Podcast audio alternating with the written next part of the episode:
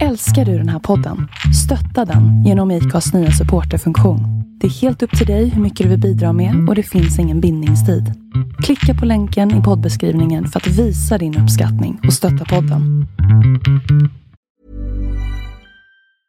Many of us have those stubborn pounds that seem impossible to lose, no matter how good we eat or how hard we work out. My solution is PlushCare. PlushCare is a leading telehealth provider with doctors who are there for you day and night to partner with you in your weight loss journey. They can prescribe FDA-approved weight loss medications like Wagovi and Zepbound for those who qualify. Plus, they accept most insurance plans. To get started, visit plushcare.com slash weight loss. That's plushcare.com slash weight loss. When you're ready to pop the question, the last thing you want to do is second guess the ring. At Bluenile.com, you can design a one of a kind ring with the ease and convenience of shopping online. Choose your diamond and setting. When you find the one, you'll get it delivered right to your door. Go to Bluenile.com and use promo code LISTEN to get $50 off your purchase of $500 or more. That's code LISTEN at Bluenile.com for $50 off your purchase. Bluenile.com code LISTEN.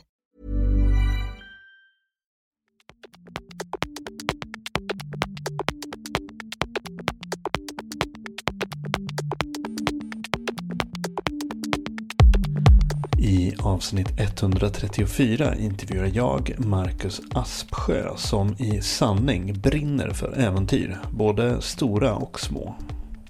I år kommer han dock att genomföra sitt hittills och utan konkurrens största soloäventyr då han ska paddla SUP-bräda över 300 mil längs med Yukonfloden. Jag heter Magnus Ormestad och det här är podcasten Husky. Marcus äventyr i Alaska och Kanada är en del av ett större projekt som Marcus gör tillsammans med Världsnaturfonden. Ja, jag heter Torbjörn Häggedysch och jobbar på Världsnaturfonden WWF här i Sverige. Med, I det här projektet är jag ansvarig då för Svenska pärlor som handlar om att skydda svensk natur.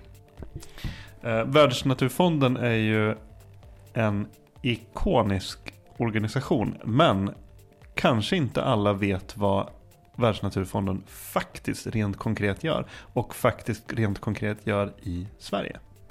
Kan du berätta lite grann om ert arbete? Ja, vi, många känner ju till att vi jobbar jorden runt då med att skydda arter och vi jobbar även med klimatfrågan och Earth Hour och annat. Men vi jobbar också en hel del i Sverige. Och eh, inte minst med att skydda svenska pärlor. Vi tycker att för lite svensk natur är skyddad. Och idag är till exempel bara 3-4 procent av Sveriges produktiva skogsmark skyddad. Så här behövs det mycket mer. Och eh, det var då det var intressant när Marcus Aspsjö kom till oss och sa att han hade ett nytt projekt som handlade lite grann om det här med skog. Och då var det ju så att Marcus han eh, gjorde väldigt bra och snabbt intryck här. Han sa att han skulle stå på en sån här standard paddleboard och köra paddling både i Alaska och även vara i Sverige och göra det här och berätta om de stora vildmarksområden som finns kvar i Alaska och Kanada. Och göra kopplingen med att vi i norra Sverige faktiskt också har Europas kanske finaste vildmark. Och det var det som gjorde att vi, vi liksom tände på idén också, att Marcus hade så bra koncept och idé.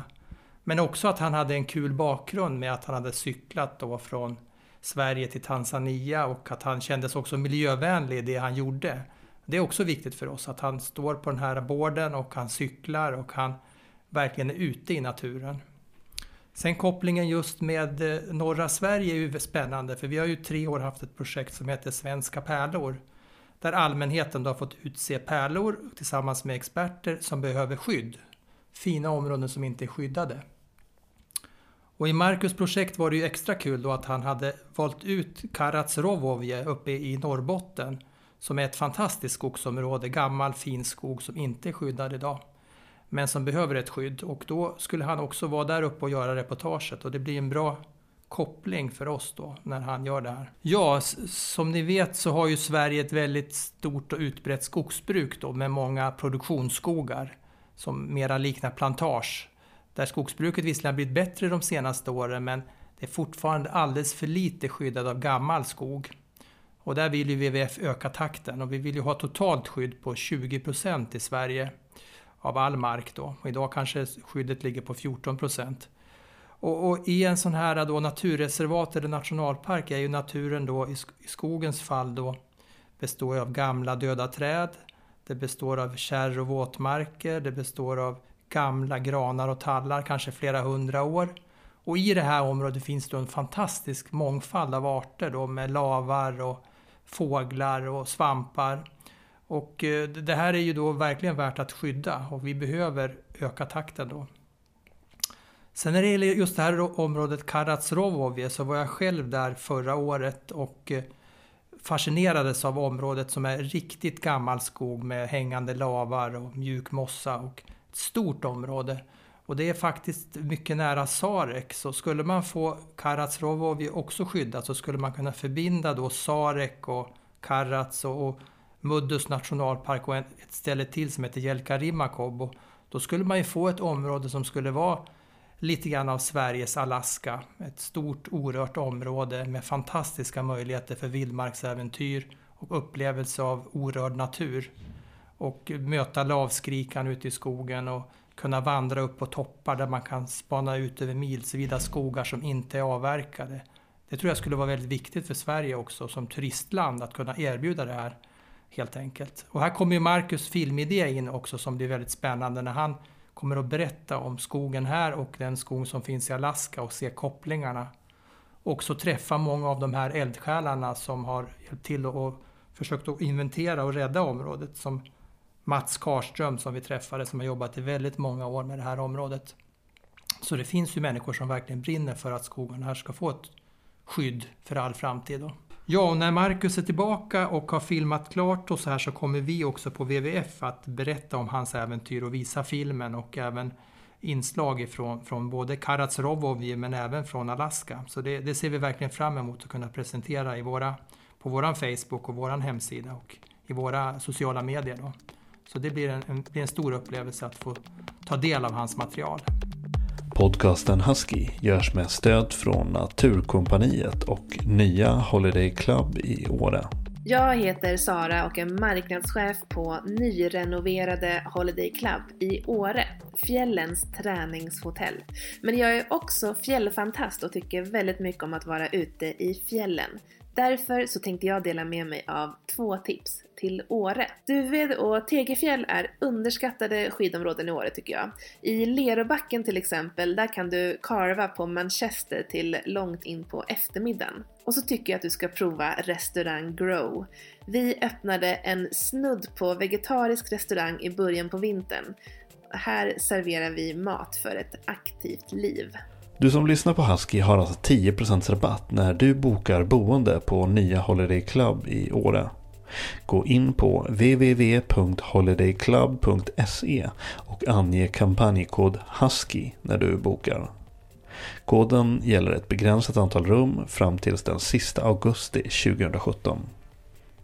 Mer information om det här avsnittet som länkar där ni kan följa Marcus hittar ni på huskypodcast.com. Eh, du kom eh, hit nu från Uppsala med Uppsalapendeln. Ja, precis. Yes. Men du, du bor i Uppsala men du är inte från Uppsala? Jag är inte från Uppsala. Jag studerar där numera. Eh, men är från början från Lidköping och inte, inte Linköping utan Lidköping. Från Slätta? Väldigt viktigt. Precis, från Slätta. Villa Lidköping? Villa Lidköping. Mm. Uh, Läckö slott? Läckö slott. Vi har också Nordens största torg. Jaha. Och Europas första robotrestaurang också. Europas första robotrestaurang? Ber oh, yes. Berätta någonting om den. Alltså jag har aldrig varit där, men jag vet att den ska ligga i Lidköping. Och, eh, alltså, man vill ju typ att det ska vara lite iRobot-robotar som går runt och serverar. Och så här. Men jag tror inte riktigt det är så. Jag tror Nej. att det är typ så här, iPads på, klistrade på typ så här, någon så här dammsugare typ, som åker fram och tillbaka. Vet. Just det, just det. Något i den stilen. Det är så sannolikheten att det kommer vara någon sån här äh, filmscenario att the robots, robots are going amok. Ja. Det kommer inte riktigt hända, att de kommer börja attackera gästerna. Och så. Tror inte det alltså. Nej. Nej. um, men, äh, och vad var det som förde dig till Uppsala? Um, studentlivet verkar väl kul där. Min storebrorsa började plugga där ett par år tidigare. Och uh, på honom så lät det som att det var väldigt kul så då eh, kände jag också att ja, men det var roligt. För du, du läser till eh, sjukskötare? Till sjuksköterska, precis. Uh, hur, hur funkar det? Är det en särskild inriktning riktning du redan har valt eller är det någon slags motsvarande, så här, gru- eller som läkare att man sen går ut på ST och specialisering eller du kan bli AT eller? Ja, eller precis. Man läser först tre år då. Alltså Ja. en vanlig kandidatexamen i, eh, som sjuksköterska. Då. Och sen så, sen så kan man välja att inrikta sig i specialistutbildningar och allt möjligt i efterhand. Då. Vet du redan nu vad du vill? Alltså typ som eh, alla andra killar på programmet så är det akutsjukvård och ambulansen som, som lockar. Mm. Eh, tror jag i alla fall. Man får se. Det vore, det vore kul om det blev något annat också. Varför är det, eh, varför är det brist på sjuksköterskor i, på arbetsplatserna? Ja, alltså det, det är väl en kombination utav, eh, utav dels väldigt eh, mycket inläggningar eh, som gör att arbetsbördan blir väldigt hög och sen så, alltså det är ju det här eh, lönen kontra arbetsbördan också som är en Men hur går, snack, fråga. hur går snacket liksom på, hos er som ändå är vår framtid som ska ta hand om, om oss och om våra familjer? Ja, vi, jag vet att de som examinerar nu tar ju minst 25 000 i alla fall. Eh, men vill pressa det högre också eh, såklart. Eh, Men får de jobb? De, alla får ju jobb, absolut. Så sätt så är det inga problem. Liksom. Man får ju jobb. Men det är just eh, det är lönen som är lite frågan. Vart, det kanske, vart man kanske hamnar och så. En kompis som ehm, är brandman och han sa att jobba som brandman det är som att vinna på Triss. 25 000 i månaden i 25 år. Ja, jo, men, ja, precis så är det väl för sjuksköterskorna också faktiskt. Men Mm. det, det blir väl sakta men säkert bättre tror jag Mm. ändå. Även om det går väldigt långsamt. Men det är fortfarande jättebrist exempelvis i Stockholm. Mm. Sjukhusen i Stockholm så det är fortfarande jättebrist på sjuksköterskor. Ja, nej, men det är ju hela landet skriker efter sjuksköterskor faktiskt. Så, eh, så sätt så känns det väldigt tryggt att läsa det här för man vet ju att man kommer ha jobb. Det kommer ju aldrig vara en, en bristvara liksom. Men hur länge har du vetat att du skulle bli, börja jobba som det? Ja, oj, jag vet faktiskt inte. Eller det började väl på eh, när jag gjorde militärtjänst, eh, lumpen som militär brandman. Okej. i Kvarn, stridsskolan i Kvarn. Ett jättelitet ställe mitt ute i ingenstans. Liksom. Eh, och då kände jag väl att eh, alltså, så här, ligga ute i skogen och käka hotta och så, det var också väldigt kul. Men eh, sjukvårdsdelen var det roligaste. Hur, hur pass avancerad utbildning får man som, som uh, brandman inom det militära? Ja, eh, de sa att det skulle motsvara, alltså, jag vet inte. En hjärnkirurg? Ja, precis. Nej men de sa väl att det skulle motsvara, inte riktigt en civil eh, brandmanutbildning, men, men nästintill. Fast det kan jag nog inte tycka att det gjorde kanske. Eh, Men du kan säga hjärt-lungräddning och eh, ja, the basics. Det kan jag ändå göra. Ja. Krypa genom ett rackfyllt hus och, och så. Just Så det. vi kan göra ganska coola grejer. Ja. Men hur gammal är du? 25. 25. Men var det, då var det inte allmän, inom ramen för allmän värnplikt? Det var ju sista, sista Ah, kullen som okej, gjorde så här 11 månaders, alltså lumpen. Ja. Och då var det väl Ja. värnplikt kallades det väl. Men då ville du, när du mönstrade så ville du göra det du fick göra? Ja, ja det fick jag göra. Mm. Faktiskt. Eller jag sökte som jägare först egentligen fast de hade inte, den, de hade inte kustjägarintagningen det året så då fick det bli brandman istället. Ja. ja. Ehm, vad, hur var din uppväxt i, I Lisch, ja du är inne på slanget alltså. Har en mycket god vän som är från Lisch. Jaha, okej. Ja, vad roligt. Eh, jo, men uppväxten i Lisch var ganska så, så lugn alltså, tror jag. Det var en, eh, en bra uppväxt på lilla Majåker. Typiskt liksom, så här, småbarnsfamiljsområde. Eh, där men aldrig typ något ont skulle hända typ känns. Villa eller radhus eller villa? Villa. villa. Mm. Oh, yes. Eh, ja, väldigt lugn och harmonisk barndom tror jag. Vad vad- var ni på utflykter och resor och semestrar? Och? Ja, alltså vår familj har nog alltid gillat att resa väldigt mycket. Eh, och vi har åkt, ja, men, ja, åkt på en hel del resor faktiskt. Bilat ner till Italien och så som många andra också kanske. Men och sen så åkte till Australien vid något tillfälle och USA ett par tillfällen också. Alltså med familjen? Med familjen. Ah, okej, ja. okej. Mm. Mm. Hur såg eh, din och era liksom friluftsaktiviteter ut?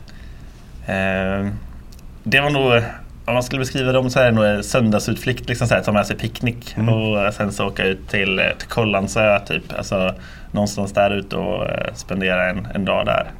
Eh, ute på klipp, klipporna. Men började du redan då drömma, drömma dig bort någonstans? Liksom, att eh, du lekte att de här utflykterna var på Kolahalvön och Kamchatka? Och, ja, precis. Nej, det vet jag inte riktigt om jag drömde om redan då faktiskt. Alltid så här älskat naturen då och alltid varit så fascinerad. Kanske först och främst av djurlivet. Typ, så eh, jag var väldigt fascinerad av apor just när jag var liten. Så här, ja men det är man väl alltid. Jag spelade in dokumentärer typ, och satt och kollade på det i efterhand. Typ, ah, det, så, ja. eh, typ, hade någon apbok där jag kunde så här, mm. så här, apans språk. Typ, tog med den till klassen och skulle visa alla hur aporna snackar. Liksom, typ, typ på den nivån var det. Klättrade väldigt mycket, till, mycket i träd. Liksom, och det här var i trean på gymnasiet? Precis, ja. trean på gymnasiet. Har inte riktigt kommit över det än. uh, äh, men det, och det har ju även, alltså, det, är ju, det kan jag nog fortfarande känna att nat titta på naturdokumentärer, naturfilmer. Det är typ det mest rofyllda som alltså, finns framför, ja. framför, framför tv. Liksom. Ja. ja. men det är så otroligt härligt. Få sånt harmoni i ja, kroppen. Precis, precis. Ja. Men uh, du var aldrig så att du ville bli veterinär? Typ? Jo, alltså det var, jag ville också bli typ djurskötare. Och, så, ja. Det var var liten. Ja. Eh, ville jag väl också. Eh, men eh, ja, största drömmen var väl just att bli en apa kanske. Faktiskt. inte skötare utan gå all in ja, apa. Faktiskt, ja, det är inte för sent. Jag läste om en, eh, någon eh, tror att han är från Nya Zeeland eller Australien och som gjorde någon slags, han är konstnär och han gjorde som ett examensprojekt eller något form av konstprojekt så skulle han leva några månader som bergsget. Som bergsget? Ja, alltså det är en helt fantastisk historia. Han byggde eh, någon slags med hjälp av eh, företag som bygger sina proteser åt ja. eh, exempelvis människor som saknar armar och ben. Eh, så, så tog de fram liksom, så att han kunde gå på alla fyra med som någon slags ställning. Och så, så kom han överens med någon schweizisk eh, bonde att han kan liksom så här vara på den den bondens områden. Och så försökte han så här, infiltrera den här getflocken. Det är en fantastisk historia. Om jag hittar den så ska jag länka till den uh, på typ Acast eller Ja, verkligen. Han gick all in man Han gick alltså. all in. Ja. Han sa att han blev inte riktigt accepterad. Men, uh... Nej, han blev inte det. ja, men jag tänkte så det skulle kunna vara någonting för dig. Att du kanske skulle gå all in alltså, och apa. Det är ett nice projekt faktiskt. Alltså. Och det får ha gjorts. Alltså liksom, uh, jag kan i och för sig tänka mig att, det är, att många skulle du skulle nog få väldigt mycket hat tror jag. Och kanske eventuellt lite befogat. Att man liksom ja. kommer och ska här sabba äh, apors eh, de har, det känns som de har det tillräckligt tufft. De ja. behöver liksom inte någon sån här Lid Lidköpingsbo som ska klättra omkring med. Faktiskt inte. Tillsammans med dem. Ja. det hade varit en grej alltså, faktiskt. Bergsget vet jag inte. Men, ja. Hellre apan bergsget. ja, faktiskt. Mycket hellre. Men hade du några, förutom aporna, fanns det liksom andra så här förebilder som du som du hade? Eller äventyrsdrömmar eller någonting? Som du... Nej, jag hade väl inget så här. Eh, inga äventyrsdrömmar så när jag var så ung, tror jag inte. Det, det kom nog lite senare på gymnasiet, slutet av gymnasiet som det började komma. Mm. Eh. Var det sam, lite i samband med så här, då du mönstrade också? Att du, att du ändå liksom ville ha som en, eh, till en jägarbataljon? Liksom, att du, vad var det, tror du, som, som du gick igång på där? Vad var det du sökte? Det var, nog, ja, men det var nog utmaningen faktiskt. Jag började, på gymnasiet så började jag träna en hel del. Det är en klassisk gymråtta alltså, som bara här, spenderade sex dagar i veckan inne på gymmet. Liksom. Alltså, och då var gym? Ja, då var det bara gym, gym. som gällde. Liksom, ja. Men då började jag så här, hitta något sorts kärleken till, till träningen och utmanandet. Liksom, att hela tiden försöka pusha gränsen lite ja. mer. Eh, och sen så någon gång i den svängen så, så läste jag Göran Kropps bok också, Han cyklade. Och då liksom här, tändes någonting och jag bara, mm. shit alltså, går det att göra? Alltså kan man ens göra sånt? Och, eh, det blev en slags, ja men aha, liksom så här, ja. det, här, det här är kanske något coolt. Liksom så här. Men det skulle ta ett tag innan det hände. Sen som min storebror har också varit, han har också väldigt, väldigt så här, utmana och pusha gränserna. Liksom och så. Han eh, började väl gå med så här, han han gick till Vårgårda till min farmor någon gång när vi skulle dit. Liksom, en sträcka på sju, sju mil eh, kanske bara. Så, och eh, cyklade en hel del och så. Mm. Han fick väl också typ att inse, mig att inse att ja, men, sån här grejer är coolt. Han har väl alltid varit en lite så här förebild för mig egentligen. Okay. Okay. Mm. Göran Kropp och storebror? Ja, precis. precis. Samma kategori där. Det är kul med Göran Kropp. Alltså just Göran Kropp känns ju som ett sånt där epicentrum för en hel generation av, eh, säkert inte bara svenskar, men många som är, liksom lever inom äventyrslivet mm. eller vad man kan säga. Det är så otroligt många som alltså, hela tiden återkommer till Göran, Göran Kropp. Verkligen alltså. Han förstod nog inte riktigt vad han satte igång där. Nej, alltså, det, är, det är så många som har, som har hittat det här på grund av honom tror jag. Ja, faktiskt. Ja. Och hans historia. Uh, så du visste i samband med att du typ tar studenten och rycker in och sådär. Visste du då visste du, fort, visste du inte då vad du ville bli om du liksom tänkte på din framtid, vad du ville göra då? Nej, det, nej, då hade jag nog väldigt liten koll faktiskt. På, då var det liksom bara shit, eller så här, åka ut och resa, pröva på så mycket som möjligt. Liksom. Eh. För det är och nu, nästa, nästa fråga är ju då också om du fortfarande vet det. För om man säger, du är, du är inte jättemycket men du är ganska mycket yngre än mig exempelvis. Och jag tror mm. att du är du tillhör nog kanske lite grann det yngre spannet av folk som jag har intervjuat. Eh, så att till skillnad mot många andra som kanske har gjort ett vägval i livet eller kanske så att säga korrigerat ett vägval i livet som kanske de har kanske börjat göra någonting och sen så ändrar de sig för att det inte är det här de vill göra. Så känner du att du liksom vill på något sätt undvika att gå i den fällan? Att du liksom har Hade du varit Hade du suttit hos mig och varit 35 liksom eh, så hade det kanske varit annorlunda för då hade du kanske liksom, ja, men, läst till ingenjör eller någonting och sen så skaffat ett mer ett inom citationstecken vanligt jobb. För att sen liksom, nej men det är inte det jag vill göra utan jag vill på något sätt återupptäcka det här med träning och, och utmaningar. Liksom. Men känner du att du liksom nu försöker att du vill inte hamna i den här fällan att du skaffar dig ett jobb och en karriär och en utbildning som du inte riktigt trivs med? Ja, eh, ja dels det. Alltså det det vill väl ingen, eller så här, hamna i en situation som man inte trivs med tänker jag. Men sen så hade jag väl också turen tänker att jag hittade ganska så tidigt det jag älskar och alltid liksom så här försökt att följa det. Och det är väl det som har hänt sen gymnasiet egentligen. Sen, jag, sen dess att jag läste boken, Jan bok, liksom, så har det väl ändå, det ledde upp och fram till, till äventyrandet. Liksom så här. Det var bara en en process på, flera, på några år liksom däremellan. Men, men det ledde nog mot det hela tiden. Och att ha hittat det så här tidigt känns ju, känner jag mig väldigt lyckligt lottad med. Det, det har berikat mitt liv väldigt mycket mer känner jag. Mm. Men känner du att det finns en äldre, en äldre generation som du eller exempel från en äldre generation som du inspireras av eller som du eh, av, blir avskrämd av så att säga? Att typ det här den här situationen vill jag inte hamna i. Eh, kanske en, en person som du känner eller bara någon du har vetat om. Eh, eller alternativt, ja, men den här situationen vill jag hamna i. Liksom. Mm. Ja, eh, absolut. Där finns det både Både typ inom eh, vården nu kanske när man är ute på praktik och så. Då träffar man ju dels på en hel del som varit kanske inom vården lite för länge. Som eh, man känner bara att du, eh, du hade nog kunnat göra bättre nytta någon annanstans. För eh, du sprider inte jättebra energi. faktiskt. Och man känner att de är väldigt bittra i sin situation. Liksom så här, och där vill man ju inte hamna känner jag. Eh, och eh, Sen så blir man ju väldigt, det finns ju mycket inom äventyrandet, inom äventyrslivet. Så här, som man, mycket inspiration där att hämta. Från de här, lite äldre, typ Ola Skinnam och, och, så. Och det är väl liksom så här någonting det i slutändan också hade varit. Som är en liten dröm. Liksom. Men kan det finnas så här, nu ska jag inte väga mina ord väl. Eh, jag tänkte så här, man kan även tänka att man skulle kunna bli avskräckt av, mm. inte av kanske av Ola Skinnemo, men en person som, alltså även inom den här sfären liksom, finns det någon sån här Uh, ja men det här vill jag inte heller hamna. ja, jag vet inte. Jag vill inte att det ska vara antingen så här svart eller vitt heller. Jag vill inte att det bara ska handla om äventyrandet heller kanske. Uh, att jag vill ändå ha ett, ett liv utöver det också. Typ. Att inte allting ska handla om nästa resa hela tiden bara. För då det känns som att livet här hemma kanske inte blir lika rikt. Liksom. Eh, och i den situationen vill jag inte hem, heller hamna. Så det är därför jag väljer typ lite både och. Alltså det är att satsa på både en, en karriär inom vården men också ute i världen som äventyr mm. också. Liksom. Men lite grann att det kan gå lite hand i hand. Liksom. Ja, precis. Jag tror det kan göra det också jag älskar den här kontrasten. Liksom så här, att det... Men som så här, jobba inom så Läkare Utan Gränser och liknande. Det är någonting du tänker på också? Absolut, absolut. Att göra någon slags utlandstjänst mm. vore jättekul alltså.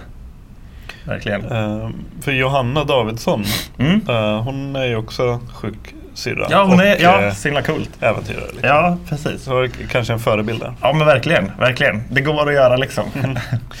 Eh, men vad, liksom, vad är det du, kan du liksom summera lite grann, vad, ringa in lite grann vad det är du inspireras av då?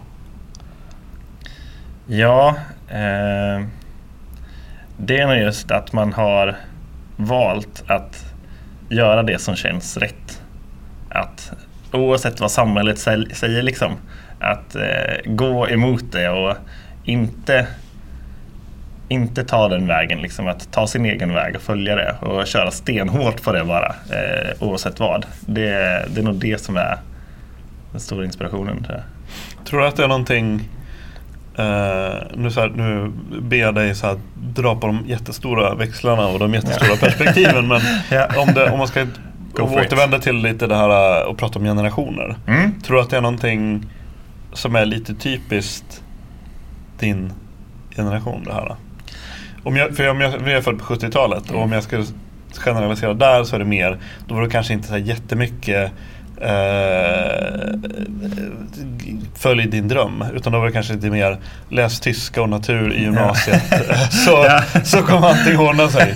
Eh, om man ska så generalisera, om man måste liksom ja, jag vet inte, skaffa det här jobbet och så. Det var ja. kanske inte så här jättemycket eh, bli entreprenör vid 20 års ålder och bara live your dream. YOLO var inte uppfunnet då. Liksom. det fanns inte då? Nej, det YOLO. fanns inte då. Nej. Utan då var det tyska och naturvetenskap. nu präglas väl alla av YOLO känns det som. Mm. Alltså, så här, ja, men det är verkligen så. Du ska hitta ditt kall och det ska vara så här, eh, självförverkligande och det ska, alltså här, ja men det finns, så, det finns ganska höga vad ska man säga, förväntningar på att man ska, hur man ska vara. Att man ska uppfylla sig själv och nå sina och, och det är väl kanske också en stress? Absolut. Likväl som tyska och naturvetenskap är det. Absolut, det, det är det ju verkligen. Att ja. man ska hinna med så mycket som möjligt på den tiden man har innan man skaffar familj. Liksom, så Just ska man hinna göra det. Ja. Ehm, och där tycker jag på något sätt att, att äventyrandet blir lite så här, eh, en motsats till det. Eh, för på äventyrandet så eh, då är du ute i flera månader och gör en och samma sak. Liksom så här. Det blir allt annat än att försöka pressa in så mycket som möjligt på kort tid. Liksom, tycker jag. Ja. Men det, absolut, det, det präglas man ju av i den här generationen tror jag. Eh, vi pratade lite grann innan intervjun om så jobbiga skidbilder i eh, sociala medieflödet. ja, men, men eh, hur mycket tror du, eller vad sociala mediers roll för dig för om man kanske stanna kvar och prata lite grann om inspiration. Liksom. Så här, vad, mm. Vilken roll tror du sociala medier spelar för dig? Nu känns det som att jag pratar med dig som om du vore 16 år. eh, och du bara, ja, men du tittar ni mycket på... Alltså det är inte så jag menar. Du är inte så ung är du inte. Men liksom ändå, eh, det, det, finns ju ändå ett... Eh, det är ju typ 15 år mellan. Liksom. Så att, eh, eh, vad, vad, vad, vad betyder det för dig tror du? Och sociala medier kan nog både hjälpa och hjälpa. För mig så bidrar det till väldigt mycket inspiration. Alltså. Det gör det ju verkligen om man så här eh, på daglig basis så blir man ju matad med liksom så här coola bilder och bara shit, alltså det vill jag också göra. Eh, men det kan, men ja, det kan också bidra till den här pressen också. Att man så här, åh, de är väl att göra det, det borde man också göra och det också. Eh, här sitter jag i den här föreläsningssalen när jag skulle kunna ja. sitta med en episk utsikt över ett berg och så här titta ut ifrån den här tältlinningen. Eller hur? Den här klassiska Instagram-bilden. Och så quote där också. Lev, ditt liv, liksom sitter man på en tråkig föreläsning. Och, ja, just i de stunderna så känner man väl att Ja men precis. Att välja en typ utbildning blir, blir då på något sätt att det anses lite som jag vet inte, den tråkiga vägen typ om man ska se till så. Eh, Om man kan säga livet enligt Instagram. Ja, ja, precis. Enligt Instagram så borde man då är ju filt, livet fyllt ut och så här, varat eh, tältet på Högaberg liksom och så här, exakt, göra exakt. den grejen. Ja, longboard ut för en snirklande väg Eller hur? motljus. ja. um, men vad tänker du dig för, vad ser du för tidsplan framför dig då? Mm, med... Eh, ja, upp till dig. Äh, men jag tänker så här, som utbildningen till exempel, när tror du att du kommer vara färdig med den? Den är jag klar med, inte nu till sommaren, men nästa sommar. Eh, så sommaren 2018.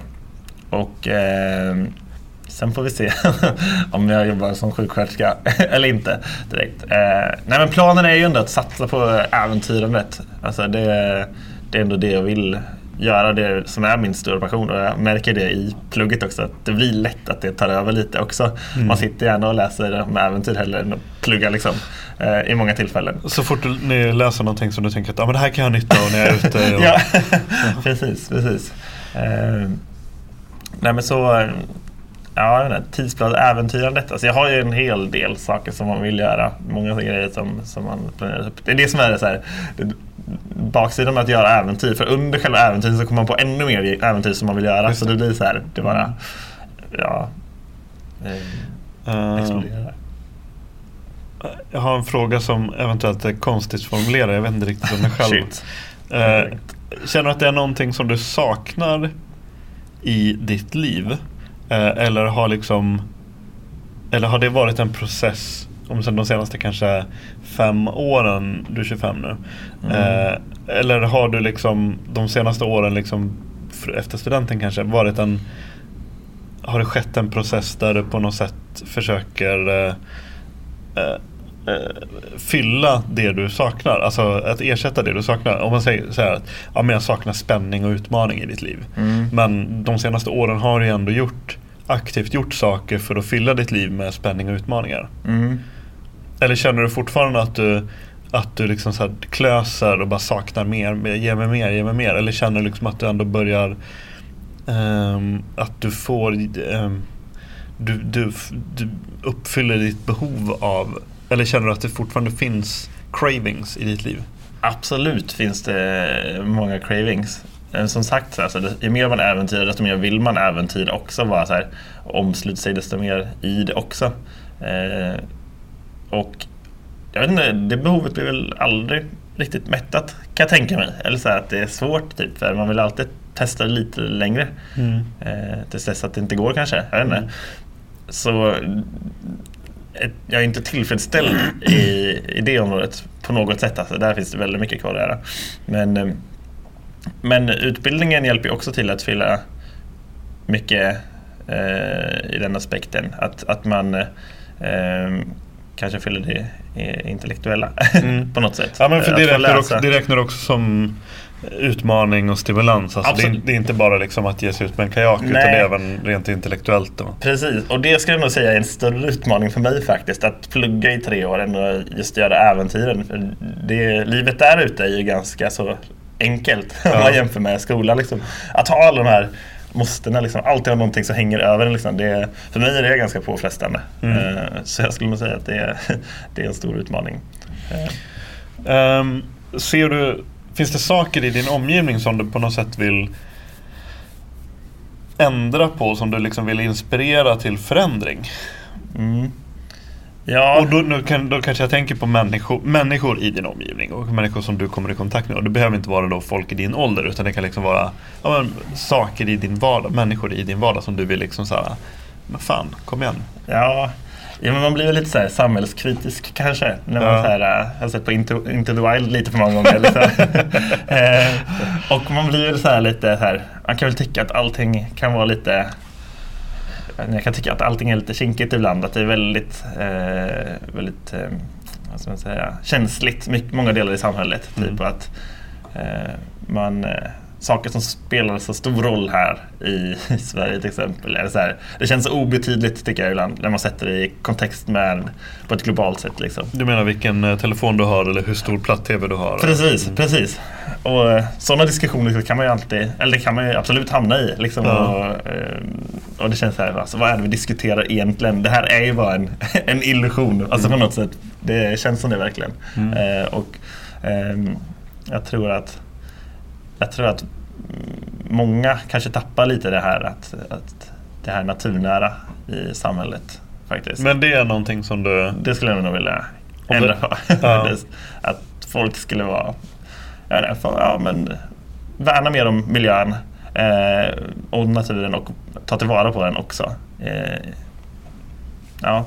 Ett väldigt pretentiöst citat är ju ett Gandhi-citat mm. som är Be the change you want to see in ja, the world. Precis, precis. Är det någonting som du känner att uh... Jag känner inte att jag kan leva upp till det helt och hållet men uh, det är ett bra citat. Ja. Faktiskt.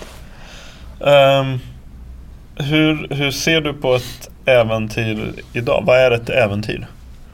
Åh, alltså det är så svårt tycker jag, att vara ett äventyr. För det är så individuellt vad ett äventyr är tycker jag. Men eh, man kan liksom inte jämföra äventyr heller tycker jag inte. Eh, men ett äventyr för mig är väl att man eh, ska ge sig in i det okända under en, ja, det behöver inte vara en längre tid, man kan göra mikroäventyr också. Men, eh, men det ska vara något utmanande också, någonting som får dig att eh, gå ur den här väldigt omtalade komfortzonen. Mm. Ehm, och testa gränserna lite, tror jag. Uh, och det här om att kalla sig för äventyrare. Mm. Är det oproblematiskt? Uh, ja, det är väl ganska så här, eller skapar ju väldigt många frågor om man säger det. Liksom. Uh, jag brukar faktiskt dra mig för att, för att säga att jag är äventyrare för då får man dra hela den utläggningen och det skapar väldigt många frågor.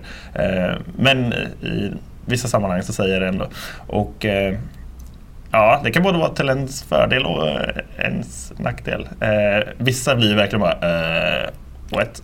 och så, alltså, varför liksom så här, eh, Och har inte alls någon förståelse till det överhuvudtaget och då eh, känner man sig som en riktig kuf. Eh, men medan i andra tillfällen så, så gynnas man nog av det kan jag tänka mig. Eh, beror på om man är på typ Vildmarksmässan eller ifall det är på... precis, precis. Det är alltid så här, ja, man kan alltid använda det som icebreaker typ på en sittning i studentlivet. Just liksom det, så här, just det, just det. Eh, om man känner att det är lite så här stelt mm. kan man alltid bara dra den och så, sen så brukar det flyta på ganska mm. så mm. bra i så fall.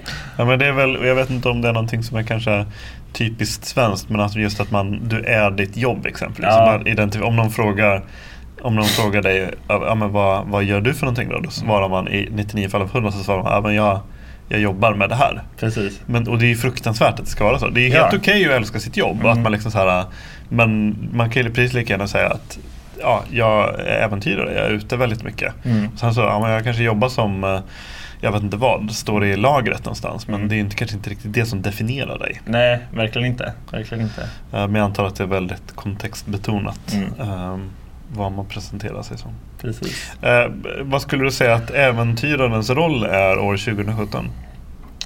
Oj. Eh, tror att det är sprida lite så här eh, Instagrambilder. Ja, Instagrambilderna, precis. Lägga ut coola bilder. Eh, först och främst. Mm. Nej men eh, att, att promota på något sätt en, eh, en aktiv livsstil eh, som många andra idrottsmän. Eh, men också, jag tycker att de flesta, eller väldigt många äventyrare gör, brukar göra det med bra budskap också. Eh, att man gör det för, äventyren ska göras för någonting liksom. Och, eh, det, är väl, det är väl alltid bra att kunna lyfta sådana här samhällsviktiga frågor och, och vara bra förebilder. Liksom. Eh, oftast i, i, i samband med natur. Liksom, att man ska värna om miljön. Liksom, mm. och så. Eh, så ja, men, kanske bra förebilder eh, av något. Tror jag det kan eh, vi kommer återkomma lite grann till just det här med, med inramning av äventyr och hur man presenterar så. Men, mm. men känner du att du får, vad får du för gensvar från folk i din omgivning?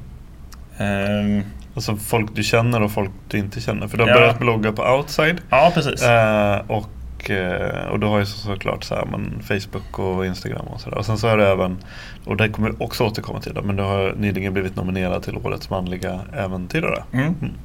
Eh, liksom, vad, kommer du i kontakt med folk som du inte känner?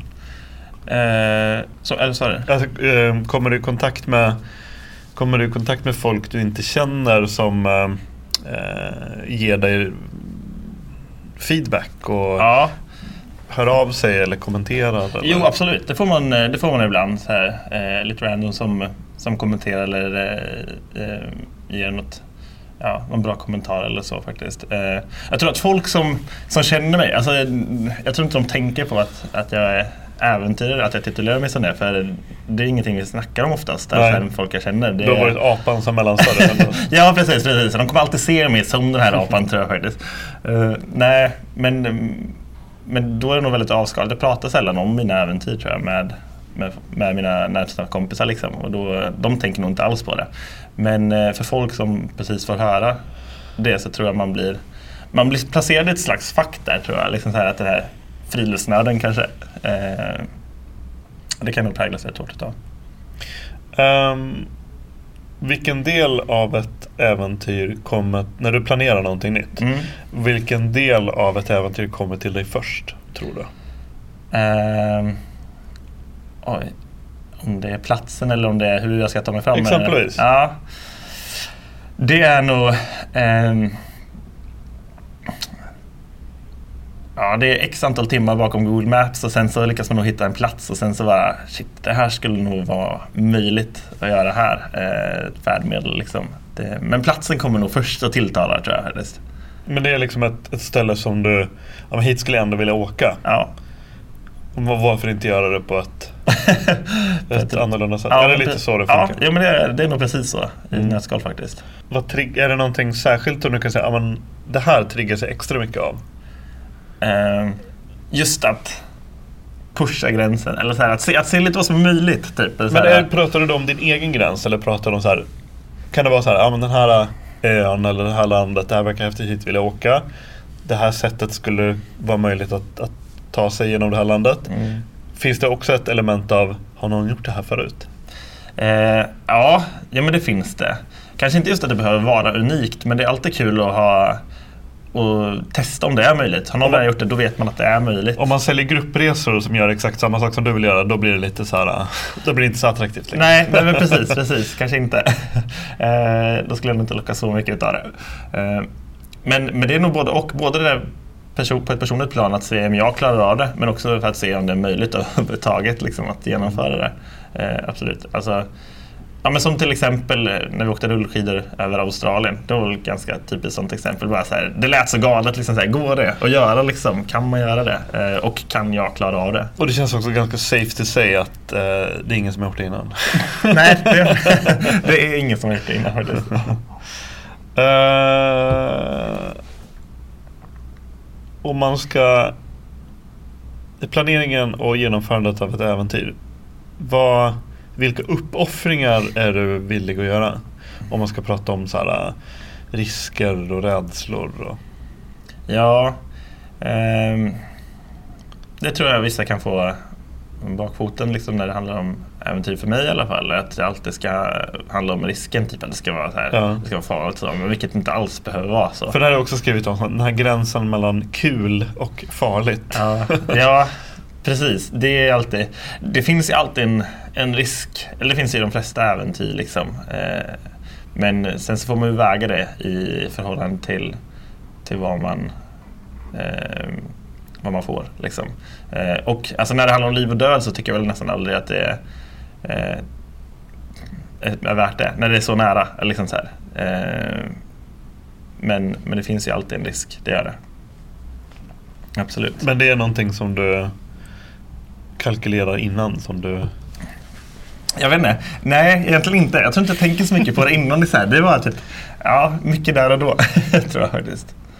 Eh, på vilka vis tror du att man märker av de här äventyren som du har gjort och som du planerar? Hur mycket märker man av dem i din vardag? Alltså i din vardag, alltså när du, när du sover i vanlig säng och går till föreläsningar och praktik. Och, finns det ett, tror du att du har förändrats någonting? Absolut, absolut. Det, man skulle nog inte säga, skulle man följa Marcus liv en vanlig dag liksom så här, eh, Du sitter alltid på huk och dricker kaffe. ja, precis. Och tar rullskidorna till skolan. Liksom, så här, Ja, eh, måste alltid ha en utmaning. Liksom, så här. Eh, det ska vara svårt att ta sig till skolan. Nej, men eh, då märker man nog inte det så mycket. Eh, sen så går jag nog och tänker väldigt mycket på äventyr. Jag skulle nog 30-40% går utav all min tid på dagarna. Ta aldrig i trappan, du repellerar alltid ner. precis, precis. På Måste utsidan. krypa upp i trappan också. Ehm, För men du sen kör, så- du kör någonting så här, ett äventyr i månaden har Ja. du som mål. Yes. Hur länge har du gjort det? Sen juli har jag gjort nu. Sen juni? Ja, okej, Ja. det är snart ett år då. Har Eh, du lyckats ja. då? Ja, eh, eller äventyr slash utmaning är väl planen egentligen. Mm. Eh, men det tycker jag att jag har lyckats eh, bra med faktiskt. Mm. Eh, Kan du ge lite exempel på? Ja, i juni, eh, nej i, juli menar jag, så började med att eh, paddla kajak runt Vänern. Eh, I augusti så var jag uppe på Kebnekaise. September så simmade jag hela Fyrisån i genom Uppsala. det, Det känns som hälso, hälsan är kanske det största hotet. precis, det var det också. Ja. Eh, Fick du några kallsupar? Jag? Ett antal. Ett Ja. antal. Jag försökte, när vi, just när jag simmade genom Uppsala så försökte jag hålla huvudet väldigt högt över ytan. Fy fan. Ja, det var inte jättefräscht. Kanske just. Det var inte den roligaste delen. Ehm, I oktober så lyftade jag ner till Paris från Uppsala. November så blev jag avslut ute i skogen eh, utan tält och mat. Just det, i- med Naturpodden. Ja, precis. Mm. Yes, det stämmer bra. Eh, I eh, december så cyklade jag hem från Uppsala till Lidköping, eller till Alingsås rättare sagt, där och pappa bor numera. Eh, och nu i januari så eh, körde jag tre stycken olympiska triathlon på tre dagar. Men det var mer en utmaning kanske, mm. en äventyr så. Men bara någonting så här varje mm. månad och, och få utmana sig själv lite. Uh, vilka, vad sätter du upp för regler? Nej men det kan vi hoppa förresten för det är okay. um, Men för du har gjort då ett, nu har vi redan nämnt eh, en del av dem, men du har ju ändå gjort några tidigare ja, vad får man säga, större äventyr ändå. Liksom. Inte bara ser man igenom Fyrisån, vilket i sig är en jävla bedrift. Men eh, du har ändå gjort eh, ett antal eh, större. Den, ja. den, första, då cyklade du och en kompis. Ja, precis. Jag och Jonathan. Vi cyklade till eh, eh Tanzania. Varför just det slutmålet? Varför inte fortsätta? Ja, eh, vi hade varit nere Jonathan hade varit i Tanzania och jag hade varit i Uganda och volontärarbetat ja, tidigare. Okay. Och eh, då så här, cyklade vi tillbaka dit och samlade in pengar på vägen mot, eh, för de här projekten, en skola och ett barnhem. Då. Mm. Eh, inte mot projekten? Nej, inte mot projekten. nej, nej, Sätta upp konkurrerande verksamhet. ja, precis. Precis, precis intill. nej. nej. Så det fick bli det första äventyret. Det är en helt ny typ av äventyr. ja, precis, precis. Motverka. Ja. Ja, nej. Ja. och, um, och hur... Uh, liksom, var det någonting som, som krävde mycket planering av det? Eller? Uh, egentligen inte. Eller nej. Vi... För det här blev väl liksom den första, det blev något av ett uppvaknande för dig också. Ja, precis. Det här med, ja, men vad är ett äventyr liksom, och varför du gör det. Och så. För det var någonting som jag såg du skrev om i den här bloggen på Outside. Ja, ja, innan dess så hade jag väl en slags bild av vad jag trodde att det skulle handla om som inte alls stämde överens.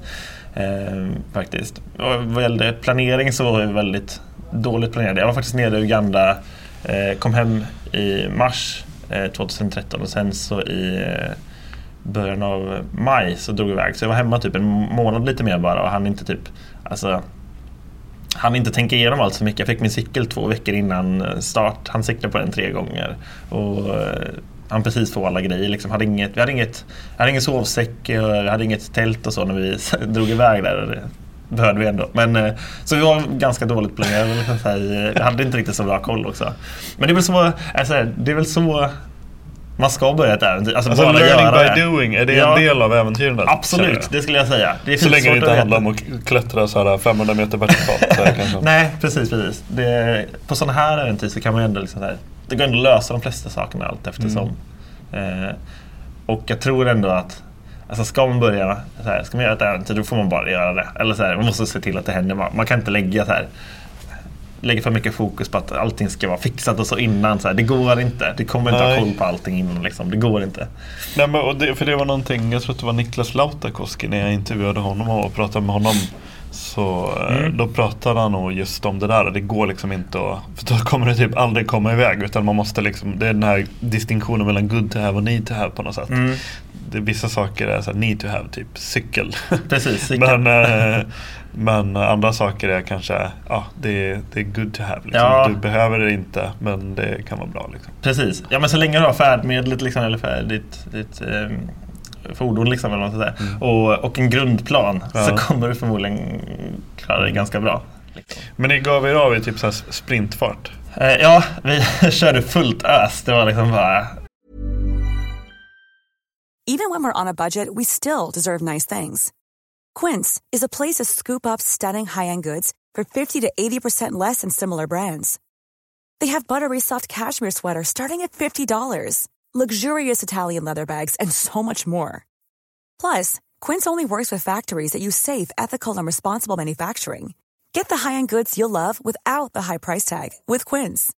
Go to quince.com/style for free shipping and 365-day returns. Many of us have those stubborn pounds that seem impossible to lose, no matter how good we eat or how hard we work out. My solution is PlushCare. PlushCare is a leading telehealth provider with doctors who are there for you day and night to partner with you in your weight loss journey. They can prescribe FDA-approved weight loss medications like Wagovi and zepound for those who qualify. Plus, they accept most insurance plans. To get started, visit plushcare.com slash weight loss. That's plushcare.com slash weight loss. Quality sleep is essential. That's why the Sleep Number Smart Bed is designed for your ever evolving sleep needs. Need a bed that's firmer or softer on either side? Helps you sleep at a comfortable temperature? Sleep Number Smart Beds let you individualize your comfort so you sleep better together. JD Power ranks Sleep Number number 1 in customer satisfaction with mattresses purchased in-store. And now save 40% on the Sleep Number limited edition Smart Bed for a limited time. For JD Power 2023 award information, visit jdpower.com/awards. Only at Sleep Number stores or sleepnumber.com. Ja, vi köttade verkligen där i början. Låg och draftade sådär. ja, men, ja men precis, det var verkligen så. Alltså. Eh, vi tänkte att vi skulle så här, make distance alltså, Ja. så fort som möjligt. Eh, det Så var- första natten i Schweiz. ja, precis, precis. 40 mil. Nej men, eh, ja det var, det var körigt där i början alltså. Eh, och vi trodde väl att, så här, jag menar, att det skulle hända mycket. Vi var nog ganska hetsiga. Alltså, att det skulle komma fram så mycket, eller så här, kom, skulle komma fram fort. Det skulle hända så mycket som möjligt. Och, eh, ja, vilket inte alls äventyret handlar om eh, nu, nu några här senare. Så det var inte hållbart alls faktiskt. Nej. Det var det inte. Och det märkte vi sen efter ett litet tag. Ja. Nej men det känns så länge man inte liksom som själva planen handlar om att eh, Ja men att du ska göra, slå någon slags rekord. Mm. Så då måste ju på något sätt, en av tjusningen skulle jag kunna tänka mig att dra iväg på någonting sånt här. Det är just att det spelar överhuvudtaget ingen roll om det är måndag eller söndag eller lördag. Utan liksom, eller ens om det är morgon eller kväll egentligen. Utan att det är bara någon slags konstant rörelse framåt. Och det är Mm. det som är eh, kärnan i det hela. Ja, ja men precis, Mm. precis. Förutom om man ska handla i Tyskland. Ja, stäng- det är stängt på helgerna. Så, Just det, just det. Ja, så det var lite besvärligt. Mm. men annars så absolut, det är ju det som är tjusningen. Att man inte behöver ha, alltså, lose track of time och sen så bara köra på i ditt tempo. Ja. Liksom. För där hamnade ni, ni hamnade i Kairo. Mm. Och det var inte, för först så trodde jag att, först så trodde jag att det var så att säga under inledningen av arabiska våren. Men det Mm. var det inte alltså. Mubarak hade redan blivit avsatt. Precis, precis. Och då var det Morsi som Morsi, satt. Ja. precis. Så och han var på väg bort också. Ja, han blev avsatt dagen innan vi kom dit. Ja. så så det, och då var det väldiga kravaller liksom. Och, Ja. och så, Men hur kan du inte då. måla upp en bild? Alltså för hur kom ni... För ni flög ni till... Ja, Mellanöstern kändes lite för, för riskabelt också. Eh, Syrien och allt det. Så vi flög faktiskt från Aten till Kairo och eh, landade mitt där i. Vi tog en eh, taxi och bad honom om att köra oss till ett så här lugnt och säkert område. Liksom, så här, men ändå Ja. ganska centralt. Liksom. Ja. Absolut, det kan jag göra. Liksom, så här, hoppa in bara. Ja. Eh, körde oss till ett ställe, vi gick upp genom så här, en matbutik i en lite så här dodgy trappuppgång. Kom upp till någon så här, ja, ett vandrarhem Ja. inom citationstecken. Eller vad man ska kalla det. Eh, och det vi inte visste då var ju att det låg typ en kilometer ifrån Tahrirtorget. alltså, där allting hände. Verkligen. Eh, och det kändes väl sådär Ja. faktiskt. Men var, var det många turister där? Eller var det bara typ nio journalister? Det var väl, nej vi såg inte många andra, andra västerlänningar där faktiskt. Det var pretty much vi. Liksom. Mm. Eh, eller vi åkte faktiskt vi åkte på en liten utflykt till pyramiderna. Man var ju tvungen att se det ändå. Ja. Eh, ändå. Och då, då var det lite turister ändå Mm. faktiskt där. Men, eh, men annars så, så var det inte många där. Eh, Var, var pyramiderna ett antiklimax? Ja, jag vet inte. Jo, alltså det är, så här, det är väldigt kommersiellt. Det är en turistgrej. Liksom så här. Om man ska Mm. köra den här hästridningen och rida runt lite där ibland. Eh, ta lite foton liksom så här. Och, alltså, ja, jo, men faktiskt. Det skulle en, coolt att ha sett. Alltså, Ja, men, mm. men ändå lite så här, ja. Man, fick, man kunde inte greppa liksom, historiken i det. Nej. Det står 50 andra turister. Och, Just så här, ja. Men eh, hur länge stannade ni i Kairo? Vi var tvungna att söka visum eh, till Sudan och Etiopien. Eh, antingen så kan man gå den långa vägen och göra det här i Sverige. Då tar det ett bra tag. Eller så eh, chansar man lite och eh, gör det i Kairo och eh, afrikansk ja, man- byråkrati är ju lite snabbare Mm. faktiskt. Så en vecka lite mer blev vi där eh, och det räckte för att det skulle avskräcka oss ganska så rejält faktiskt. Mm. På, på dagarna så var det ganska lugnt. Man kunde ju se spåren typ efter så här, nattens räder typ. Och, eh, det var väldigt trashigt liksom, eh, efter det. Eh, och man såg stridsvagnar och mycket soldater och så på gatorna. Och sen så på kvällarna så eh, bröt ju allting löst. Liksom, så här. Då var det Mm. tusentals folk på, eh, på gatorna liksom, och- som härjade. Mm. Så det var... Men det var typ, ni låg och typ lyssnade på skottlossning typ? nästan. Ja, folk som skrek utanför på gatan, skottlossningar och ja. Det var, faktiskt när vi åkte tillbaka där från pyramiderna när vi hade varit på lite sightseeing där så det var framåt kvällen eftermiddagen där också och eh, då hade de också, då hade det redan börjat samlas stora, stora folkmassor med kravaller liksom. Så när vi kom tillbaka in till kärnan där i Kairo så stod det eh, en stor, en stor folkmassa som sökte igenom varje bil efter islamister. Eh, Så här, med stora träpåkar liksom så och det var väldigt så här. Eh, så där man kände sig lite missplacerad där när man satt i en bil och bara hej hej, nej, vi ska bara in till vårt. Eh, Rent fördomsfullt så kommer jag ändå säga att du ser inte ut som någon islamist. Nej, det gör inte eh, det. Nej, faktiskt inte. Eh, Men alltså hur... eh, Vad tänkte ni då? Liksom, tänkte ni att äh, men nu drar vi hem eller vad, hur gick resonemanget? Nej, inte då faktiskt. Då var ju planen tiden att vi skulle, vi skulle framåt bara. Mm. Det, det var det enda som fanns på Mm. kartan. Mm. Liksom. Hur tog ni er eh, vidare därifrån? Ja, alltså läget, läget kändes ju sådär i Egypten, eller det förstod vi också. Hört med eh, cyklister som cyklat där innan den arabiska våren också, typ att eh, när det vart svårt också, eh, att eh, det skulle bli svårt att cykla där. Så vi fick faktiskt ta tåg genom Egypten, eh, tyvärr. Men, eller Kanske en upplevelse i sig? Ja, ja det var det faktiskt. Det, det var det. Och sen så färja ner till eh, Sudan. Man måste, vägen över till Sudan var stängd från, Etiop, eller från Egypten. Nu vet jag att de har öppnat den men, eh, men då var den stängd. Så man var tvungen att ta en färja på Nilen. Det var ganska fint i Ja. sig faktiskt. Ja, det låter man kan ju tänka sig värre saker än att ta en Ja. river cruise down the Nile. Ja. Låter Nej, väldigt det så var- kolonialt. Ja. Dricka gin and tonic och så här, Den missade jag faktiskt. Ja. Men, men eh, det var ganska charmigt faktiskt att sitta och knacka med några andra eh, Ja, jag vet inte hur många det var. eh, Hundratals personer som... eh, Det var ju knökat alltså verkligen Ja. på båten. Men, Ja. Men var det också mest locals eller var det... ja, det var locals. Ja. Och en holländare som hette Anton. Jaha, okej. ja. Eh, för sen kom ni till Sudan och ja, återigen så här fördomsfullt. Sudan känns inte heller som så här, det mest lugna landet att åka till. Nej, det var väl också med på USAs rekommendation. Ja. Både det och Egypten. Och, Men det är också det är så stora områden. Ja, också, precis. precis. eh, Nej, men det är väl mest Darfurområdet eh, som, är, Ja. som är det riskabla där i Ja. Sudan. Eh, så vi kände oss väl inte jätte... Nej, men det kändes ganska säkert. Så här. Ja. Och Sudan har ju otroligt trevlig befolkning. Alltså. De är väldigt generösa och Mm. eh, inbjudande. Gästvänliga. de här mötena längs vägen, vad... Vad...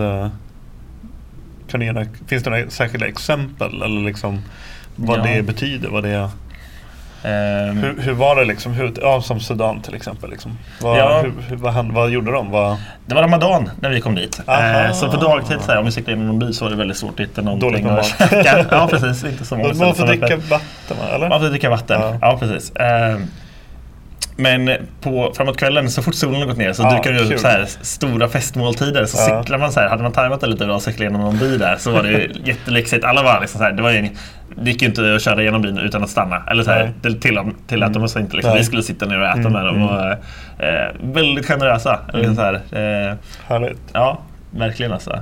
Ehm, och så var det väl på många delar längs vägen tycker jag. Ehm, Men är det den här kulturella aspekten av ett äventyr? Är det någonting som du bär med dig också? Någonting som också är viktigt för dig? ja, absolut. Det är jätte... Alltså, alla folk möter, eller människor man möter så längs med vägen. Det är det som är känslan av landet, liksom så här, tycker jag. Så det är väldigt viktigt. Och I just de där områdena, så här, cykla genom ökenområden och så. Vad, Mm. Hur var det?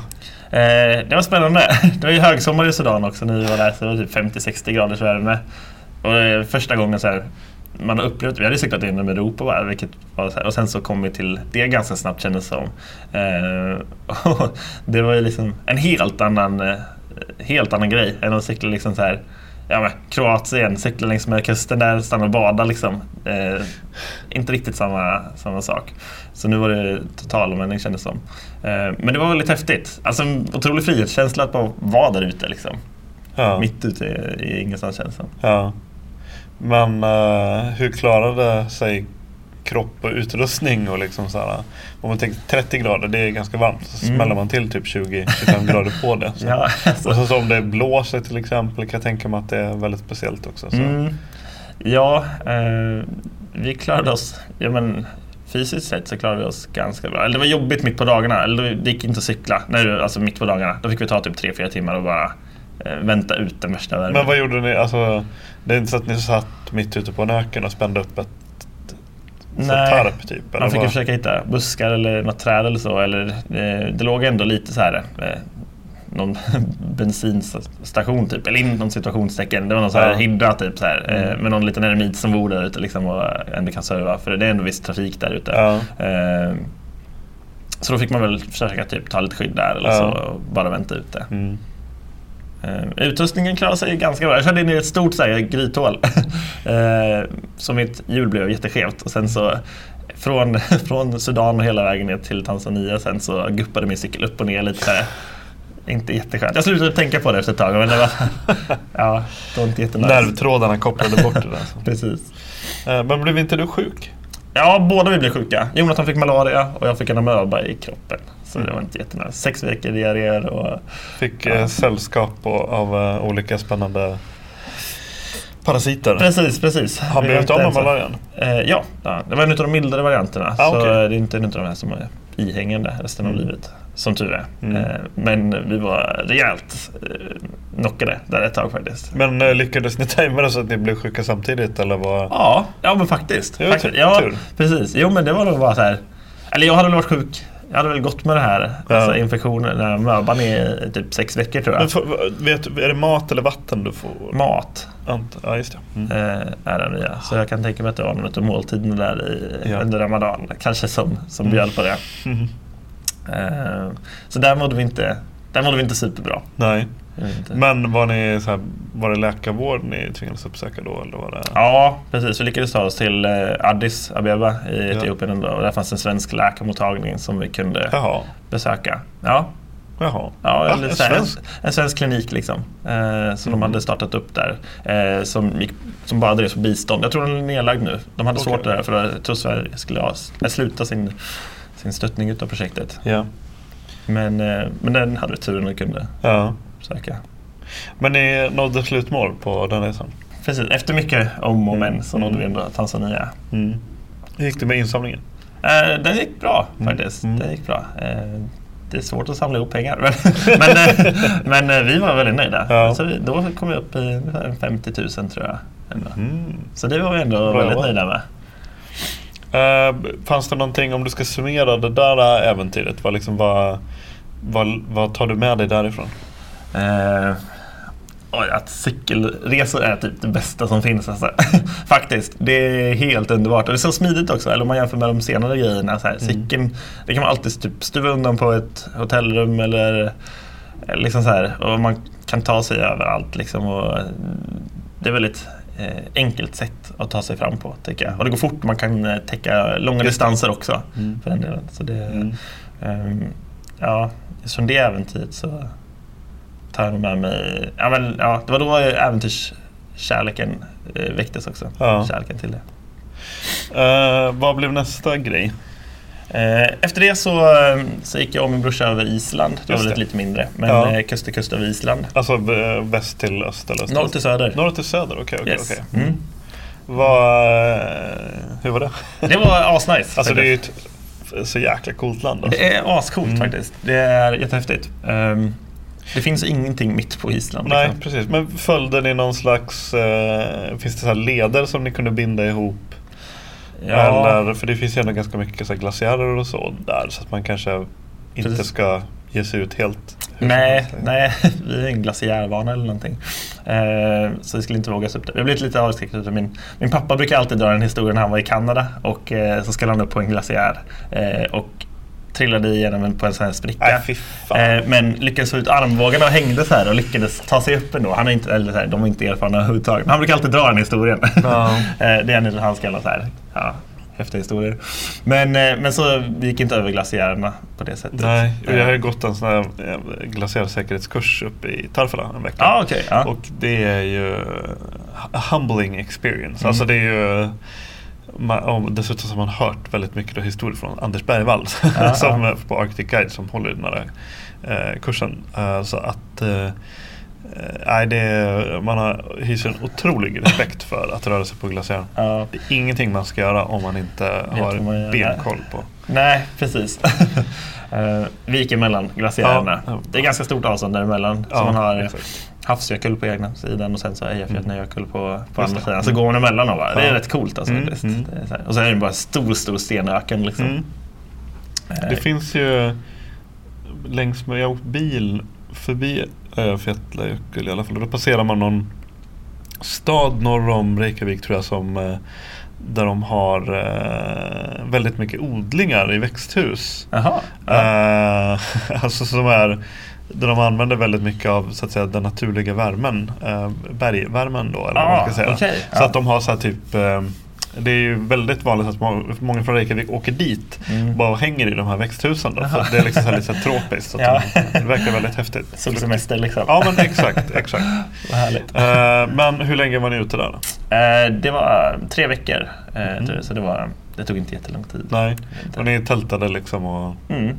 Ja, då tältade vi bara. Ja, och det, förlåt nu avbröt men det här gick ni längs med ledare eller var det egen navigering? Och Eh, det var väl eh, kombination? ja, en kombination kan man väl säga. Hur, finns det, hur är det med vandringsleder och sånt? Det är väl relativt utbyggt där kan jag tänka mig? Ja, eh, ja men de, det är ju det är ju friluftsland, liksom, eller så här, Ja. som, som vandrar liksom och så. Eh, just mitt på, det är inte så många som kanske går mitt på Island. Mm. Eller så här, där, eh, det finns ju lite leder men upp på typ glaciärerna typ i så fall. Eh, men sen så går det lite, lite vägar och sånt. Eh, eller vägar, det är ju så här eh, Dirt roads? Ja men precis, dirt tracks typ. Eh, mitt på, på Island. Eh, men eh, så där var det mycket egen navigering. Eller vi kunde följa de här ändå spåren. För tydligen så är det så här, det är ju så här vulkanisk jord. Ja. Eh, så det är ganska häftigt. Vi trodde att vi typ följde efter några. Alltså några som hade gått typ ett par dagar tidigare än oss eller någon vecka eller så.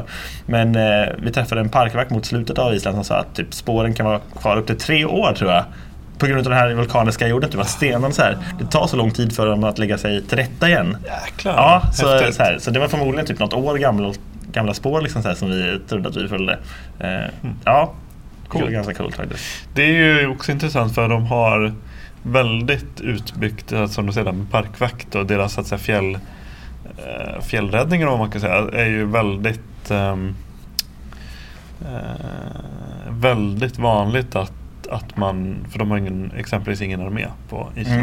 Mm, mm. Utan eh, det är väldigt vanligt att då efter studenten att man eh, jobbar med det i så ett eller två år. Ja, det kan jag. Ja. Eh, de har ett väldigt utbyggt sådant system och det blev ännu mer efter finanskrisen Mm. när så mycket eh, av de finansiella institutionerna havererade. Mm. Och när eh, valutan föll så pass mycket så det blev väldigt för, förmånligt att komma dit som turist. Mm. Eh, så turismen har ju boomat väldigt mycket på Island Mm. och då har det blivit ännu mer viktigt att ehm, eh, för det är många turister som har en tendens att hamna i trubbel och ge sig ut Ja. i vildmarker. Så att det har... Går på glaciärer. Ja men typ.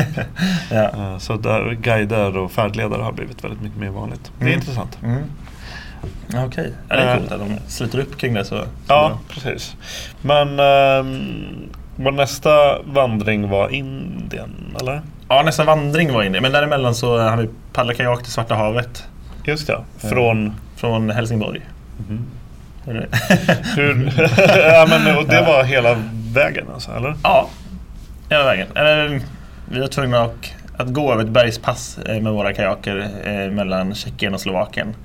Där floden, Va, eller floden Ådra tog slut och vi skulle till floden Va. Som, ligger, som låg 10 mil österut och däremellan Mm. låg ett bergspass. Som vi, så vi fick lasta upp våra kajaker på vagnarna och dra dem över det här bergspasset bara. Mm. Det Men det låter ju att dra dem över ett bergspass. Alltså var det... Hur lång tid tog det? Eh, fem dagar. Jaha, och dra dem över... Mm. Ja, Det var ju väg alltså. Ja, Eh, men, men fem dagar tror jag. jättekul. Ja, men det var, det var faktiskt ganska nice. Det var så här att få ett litet avbrott i paddlarna. Vi har precis Ja, det paddlat Just det. 80 mils motström också. Eh, så då var det så här, det var skönt att få typ komma upp och använda benen lite. Och, Ja. eh, få gå lite faktiskt. Ja. Jag har suttit stilla ett tag. Hur de här, den här förberedelsen för kajakpaddlingen då? Hur, Mm. eh, är ni, var ni duktiga paddlare? Nej, jag hade suttit i min kajak tre gånger. och det var typ det jag hade. Alltså Ja. den eh, erfarenhet jag hade. Men du tänkte att nu har du 80 mil på dig och Ja, öva? ja eller 340 mil eh, som det blir i slutändan. Men, Ja. men precis, jag har mycket tid på mig att, att öva på det. Ja. Tänkte jag väl att det lär man sig lite eftersom. Liksom så här. Och sen så får man ju bara ease into it. Liksom så att, ja, vänja sig med kroppen och allting. Så. Men ni passerade Helsingborg-Helsingör? Mm, Hade ja. ni någon slags följebåt då? Eller var Nej, då körde vi. Det var faktiskt läskigt för då var det också så här. Fy fan! Ja. Det är ju Ja. så här en mardröm jag har. Ja, faktiskt. Och det är mycket trafik där också. Och det var så här, just den dagen, så här, riktigt, riktigt gråmulen dag. Liksom så här, eh, två dagar efter midsommar. Det var typ... Alla är fortfarande fulla. Ja, men precis, precis. Nio grader i luften typ. Och, eh, ja, relativt, vi tyckte att det var höga vågor, i alla fall med vår kajakerfarenhet Ja. vid det laget. Eller liksom så här, första längre sträckan Ja. liksom, som jag paddlat. Ehm, så det var läskigt att paddla över dit. För det är väl alltid från så här eh, fulla söndagsseglare till eh, det eh, vad heter det, yrkestrafik och allt det Ja, däremellan, liksom. ja, ja, absolut. Det var det. Några speedboats också, känns som. Shit. Men, ja. Hur lång tid tog det att passera det? Eh, över till... Eh, dit, ja, vad tog det? Två timmar kanske? Mm. För mig. Något sånt, ja. Men har, har man så här lanterna på kajak? Alltså, Nej, det var, vi fick ju så här väldigt många Alltså i och med att vi inte... Planeringen är inte vår starkaste sida. Eh, så vi fick en hel del pikar typ på oss innan resan. Bara, har ni tänkt på det här? Har ni tänkt på ni borde synas ju, eh, Och sen så när vi skulle korsa över från Danmark till Tyskland då skulle vi ha en ännu längre öppen sträcka över havet. Eh, har ni någon, eh, någon sändare eller någonting så att de stora fartygen kan se på radarn? Liksom, så, hur gör ni med det? Va? Eh, what? Eh, vi hade ju ingen koll på det överhuvudtaget. Alltså. vi, eh, vi tänkte att det skulle lösa sig bara. och det gjorde du i och för sig. Det gjorde vi i och för Men sig. det, är det någonting, kan man ha så? Kan man ha en sån sändare så att du syns på stora företag, eller stora eh, fartygs? Ja, jag eller tror... alla ja, fartygs? Ja, jag tror... Det var någon slags jag förstod det som så här, Jag vet inte riktigt hur stor den sändaren är. Så, men tydligen så kan man ha någon slags sändare så att man ska kunna Det synas på låter ju eh, smart. Det låter smart. och hade vi haft mer tid på oss så hade vi kanske försökt skaffa det. Men det kändes som att det borde gå. De stora fartygen, de kommer, det är ganska duktig hastighet som kan komma, kan Ja. komma i typ så här 20 knop. Verkligen alltså. Och de börjar ju bara som så här små, små prickar bort Ja, i ja. horisonten. Och sen så Ja, typ, kommer man dit nästa gång så är den typ väldigt nära det som. Hade ni någon sån här äh, nära båten-upplevelse? Nej, eh, inte, inte riktigt faktiskt. Vi var väldigt försiktiga med det. Så fort vi såg ett fartyg så här närma sig då så väntade vi ute snarare än att försöka paddla, eller chansa att paddla före. För det hade varit lite så här, det är ju mardrömmen att, att Ja. bara ett stort fartyg kommer mot mm, De ser inte oss liksom där Nej, ute. de gör inte det. Eh, men är du, när är du som mest eh, negativ? Alltså liksom, har du inte så här, eh, är du, är du så positivt inställd till det här hela tiden? Alltså jag vet Jonathan brukar tycka att jag är lite för positiv. Och Eh, Jonathan är han som du har gjort Ja, precis. Ja, precis. Eh, Han brukar tycka att jag är lite för positiv. Och det har jag fått höra i andra sammanhang också. Men jag vet inte, jag tycker inte det. För jag mm, skulle nog ändå säga att det är en så här ständig... Alltså så här, äventyrandet är väl en ständig kamp mot sig själv. Ja. Att man hela tiden måste så här, försöka trycka bort allt det negativa. Och, Ja men det här, har man inget positivt att säga så kan man lika gärna hålla tyst. typ. Ja, men lite, jag tror det är så. Det, kanske därför jag framstår som positiv i så fall. För att jag väljer att inte säga det snarare. än att- Men är det en skillnad om du gör någonting själv? Har du lättare att liksom så gå omkring och spotta och, och fräsa och vara negativ? Eller är du lika bra på att... Förstår du? Ja, ja. För om du gör det tillsammans med någon då kanske man i viss mån skärper Precis. tvingar sig att skärpa sig. Att man måste liksom på något sätt bidra till gruppens eller eh, teamets liksom. Ja. Eh, nej, jag är väldigt schysst mot mig själv överlag. Alltså. nej, men, nej, jag vet inte. Men eh, jag har inte gjort så himla mycket själv faktiskt. Det har jag inte gjort. Eh, jag har ju varit, det är de här mikroäventyren som jag varit ute lite på. Mm. När, jag, när jag simmade genom Fyrisån, det var ganska grun- grunt vatten, eller lågt vatten i, i höstas. Så jag såg i benen hela tiden. Och, inte, det kom väl ut ett antal svordomar några gånger. Det, det det. Eh, men jag vet inte. Jag vill, ja, jag får se eh, lite. För jag ska ut på mitt första soläventyr nu i sommar. Just så det. det Mm. Får se då Ja. det går. Men paddlingen gick, eh, jag tror att ni blev tvungna att dela upp det. Ni var tvungna att göra någon slags ni förvarade kajakerna någonstans för att sen så slutföra det? Eller? Ja, eller det var planen. När vi kom till Svarta havet så... Våran vision av Svarta havet var ju så här långa fina turiststränder. så här Marianne Palmer typ och så här solbad. Liksom så här, bara turistparadis efter turistparadis liksom. Eh, riktigt så var det faktiskt inte. Det var skyhöga klippväggar bara längs med hela kusten ner till Istanbul. Eh, med Driver av dödskallar som går nedanför. precis, precis. Mycket sånt alltså. Fartygsvrak. Ja, det är mycket sjörövare där ute. Just nej, eh, nej, men eh, långa distanser mellan ställen där vi skulle kunna komma upp och Svarta havet i oktober månad var väldigt eh, riskabelt. Det kunde gå från att vara liksom 5 sekundmeter och strålande sol till 20-25 eh, sekundmeter eh, och alltså, storm typ, kändes mm. som i, inom loppet av en halvtimme. Liksom. Eh, vilket gjorde att det blev, det blev liksom inte det var återigen den här risken, typ, när den blev så himla påtaglig. Eh, att vi, vi var så nära eh, döden kändes det som. Mm. Vi var med om ett par riktigt läskiga tillfällen. Eh, och just i med den här känslan att veta att jag kommer inte komma upp här på land om jag trillar i. Eh, och mitt enda, mitt enda Eh, min enda räddning skulle vara att komma upp tillbaka i kajaken. Och när det är så här höga vågor så skulle det vara svårt. Mm. Men gick ni omkull någonting? Mm.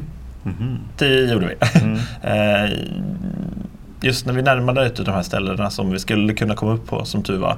Eh, det hade blåst upp bara, byggt upp mer och mer och mer. Och, mer. och sen så när vi närmade oss land så blir vågorna börjar bryta då mm. eh, desto mer. Och Jonathan eh, drabbas, eller han, hans kajak greps tag först utav en stor våg och slungas omkull, slog huvudet i en sten.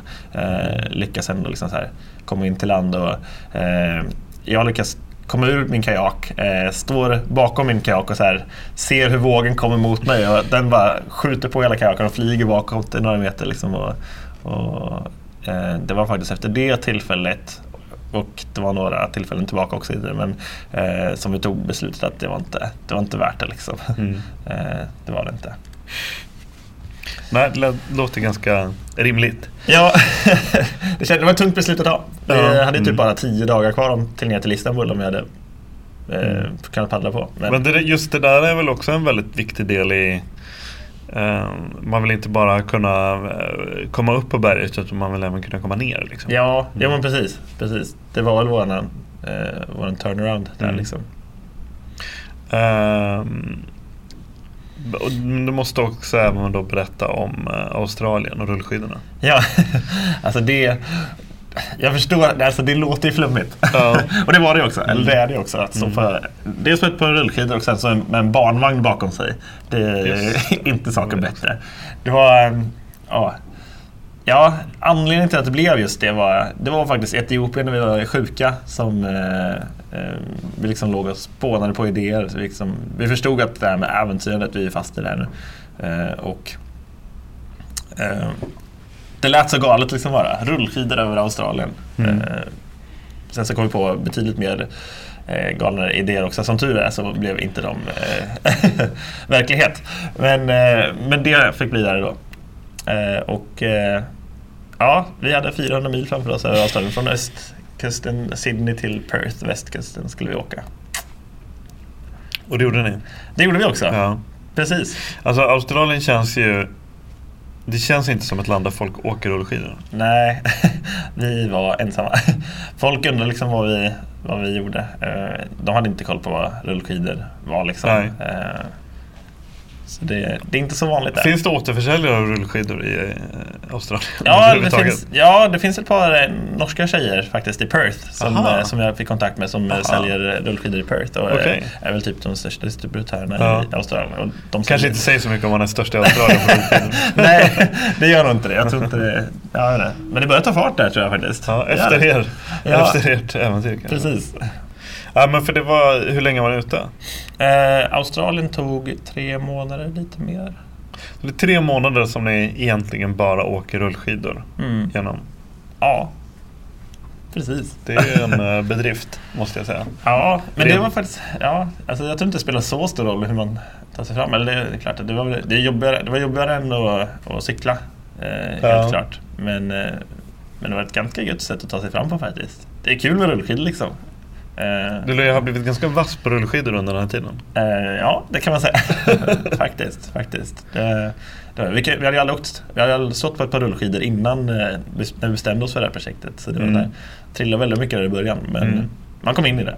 Det Och så dessutom ha en vagn efter sig. Som. Dessutom en barnvagn efter sig. Alltså. Vem, gjorde vem stod för den mest episka kraschen?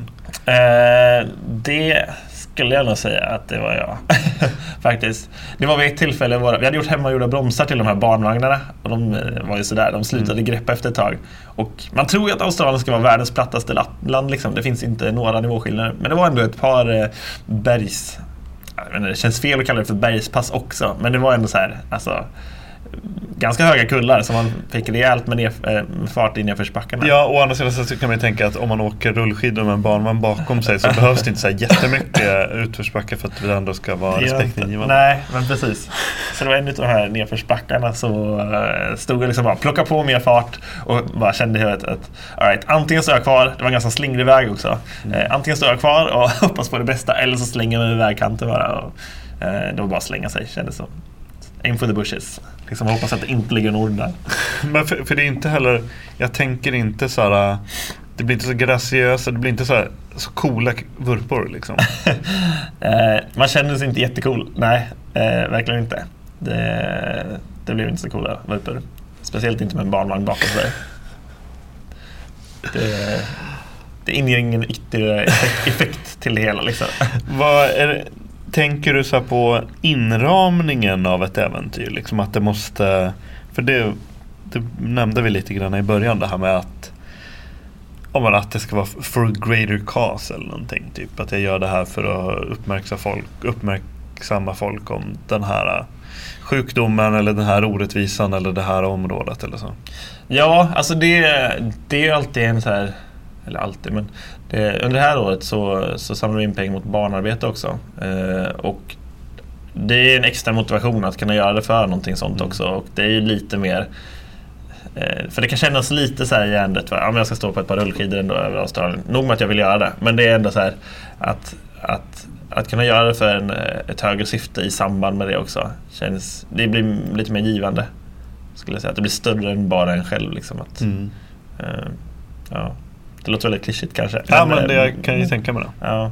Att det är kanske, man kanske känner sig lite nästan egoistisk om man liksom bara... Ja, Eller jag vet inte riktigt. ja, men, ja, på något sätt faktiskt. Eh, Vad tar ni med er från Australien? från Australien att eh, det gör ont att trilla med rullskidor. och att eh, ja, men en, en eh, lärdom lär att, att eh, det är bara du som sätter gränserna alltså, på något Mm. sätt. Eh, det är liksom så här, eh, det är väl det som är typ präglar det nya typ äventyrandet eh, i, i vår generation kan jag tänka mig att, att eh, möjligheterna är betydligt större för vad som är möjligt. Eh, att det bara är fantasin som sätter gränser. Liksom, Mm. att det är bara brainstorma på, eh, på um, vad du vill göra. Liksom. Det var snart nere på den här gamla hipp hipp sketchen när de pratade om uh, han som Ja, åkte alltså- kundvagn genom USA. Ja precis, så de säger också där i den sketchen typ jag åkte rullskidor ner till Konsum. så här, bara, så här, alltså det känns, och det är ju lite så här vårt, vårt äventyr i ett nötskal typ. Alltså det, man kan ju tycka att det blir på den nivån att det bara så här det känns ju som en, en publi- ett publicitetsjippo kanske. Eh, vilket det inte var för våran del men jag förstår ju om det framstår som det. Så. Nej, nog lite mer extrem. Ja, de är härliga. Uh, sen så har ni gått genom Indien. Ja, precis. Ja, Uh, och det var, det var öst-väst i alla fall. ja precis. Mm. Från eh, Chennai till Goa. Ja, Eh, taktiskt, taktiskt val att avsluta i ja Goa. precis, precis. Men var det, var det också var det kul? Ja, det var nice. Ja. Det var roligt. Mm. Verkligen. Eh, Indien är, är sjukt mycket folk Mm. eh, överallt. Jonathan tyckte det var irriterande för jag kände att jag behövde gå och hälsa på alla eh, när vi gick Mm. igenom byarna. Mm. Eh, men eh, alla var väldigt trevliga. ja, men det är 350 000 personer som bor i den här byn. ja, precis. Och det är typ en liten by. Ja, liksom. exakt. Eh, men, eh, ja, men det var väldigt, det var Mm. väldigt kul och spännande. Jag har aldrig varit i Indien förut. Det är väldigt färgstarkt land. Väldigt rik kultur. Mm. Mm. Så verkligen. Eh, nu har du eh, ett annat äventyr på gång. Yes. Hur långt har du kommit i planeringen av det där? Eh, ja, Kommer det bli av? Det kommer bli av, absolut. Mm. Det blir det. Eh, Vad ska du göra? jag ska paddla eh, stand-up paddleboard, genom Kanada och Alaska på floden Yukon. Eh, 300 mil blir det. 300 mil. Och hur lång tid kommer det ta ungefär? Det blir nog ett par månader Mm. eh, under sommarlovet nu. Precis, midsommar. Kan du skriva uppsats om det? ja. Men, eh, och det är ditt första stora solo? ja, Mm. precis. Det blir det. Eh, så det är just det som jag är nervös för. Att, tack, distansen vet jag att jag klarar av, Ja. men eh, att, ensamheten.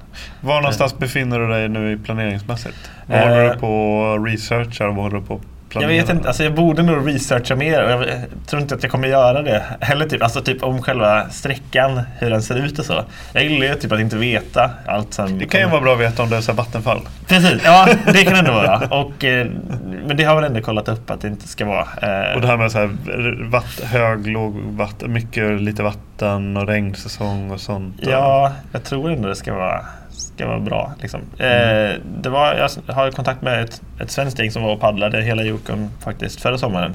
Jag vet inte, I kanot. Bo Hilleberg som jag intervjuade. Tror han Ja. hade ganska nyligen varit och paddlat där tror jag. Var han det? Okej, ja. Eh, en sträcka utav den? Eller? Ja, jag antar det. Ja, ja. Inte hela tror jag. Nej. Men nej, det var på någon slags, ett gäng, eh, som han sa, liksom ett gäng gubbar som Ja, okej, ja. var lite iväg då. Jo, ja, men det, jo, men precis. Det kanske är vanligt då i Jag tror- Yukon kanske. Ja, jag tror att det är ändå ett, eh, ett ganska så... Den första sträckan vet jag från Whitehorse i Kanada eh, ner till Dawson i Kanada också eh, är en ganska populär sträcka att paddla tror jag. Eh, mycket, Daws- tys, mycket tyskar. Dawson's Creek. Ja, det kanske, det kanske har någonting med det att göra. Ja, jag. Nej. jag såg aldrig på den serien faktiskt. Nej, du är för ung tror jag. Ja, jag känner igen den då. Ja, men ja. det gick på tv, men jag såg Mm. den aldrig. Ehm, men eh, planeringsmässigt så har jag väl ändå, jag har väl ändå koll på vad jag behöver. Eh, Liksom så här, Du behöver jag vet en- att jag en ska. Ja precis, jag behöver en SUP. Och sen så eh, vet jag ju vart det ska vara. Eh, och sen så tänker jag att det löser sig det mesta. Ja, men du har en SUP? Eh, inte än, men, men jag ska få en ute kajaktiv. Ja, och är den sån här uppblåsbar? Ja då? precis, en Mm. uppblåsbar SUP. Ja. Jag har ju paddlat upp en gång förut Ja. eh, och eh, kände då att det var kul. Man kan lasta ganska mycket på dem. Ja, eh, det finns ju väldigt olika suppar. Just den här är väl så här, den är till för lite längre turer så man kan lasta upp till 150 kilo på den. Ja, Men det är inklusive... inklusive mig. Ja, fast det räcker ändå. Så jag får gå ner en del nu då inför det. Så, nej, Ja. nej det ska jag nog inte behöva. Jag tror jag borde klara mig ändå. Men, och hur ser sträckan ut? Alltså kommer du passera genom typ eh, städer? Eller Liksom, hur mycket mat kommer du bli tvungen att ha med? Kommer du kunna fiska? Kommer du kunna få du fiska? Kan du fiska? Kan du liksom... Nej, nu blir det många frågor. nej, okej, vilken var? Dina, för, dina föräldrar kommer tacka mig. Ja, ja precis. Eh, det är här jag planerar. Nej, nej men eh, sträckan ser ut som så. Whitehorse är den största staden som jag kommer åka igenom eh, på hela vägen tror jag. Eh, Och det är där du börjar? Ja, eller börjar lite innan Whitehorse. Eh, och sen så längs med vägen så ligger det ju byar.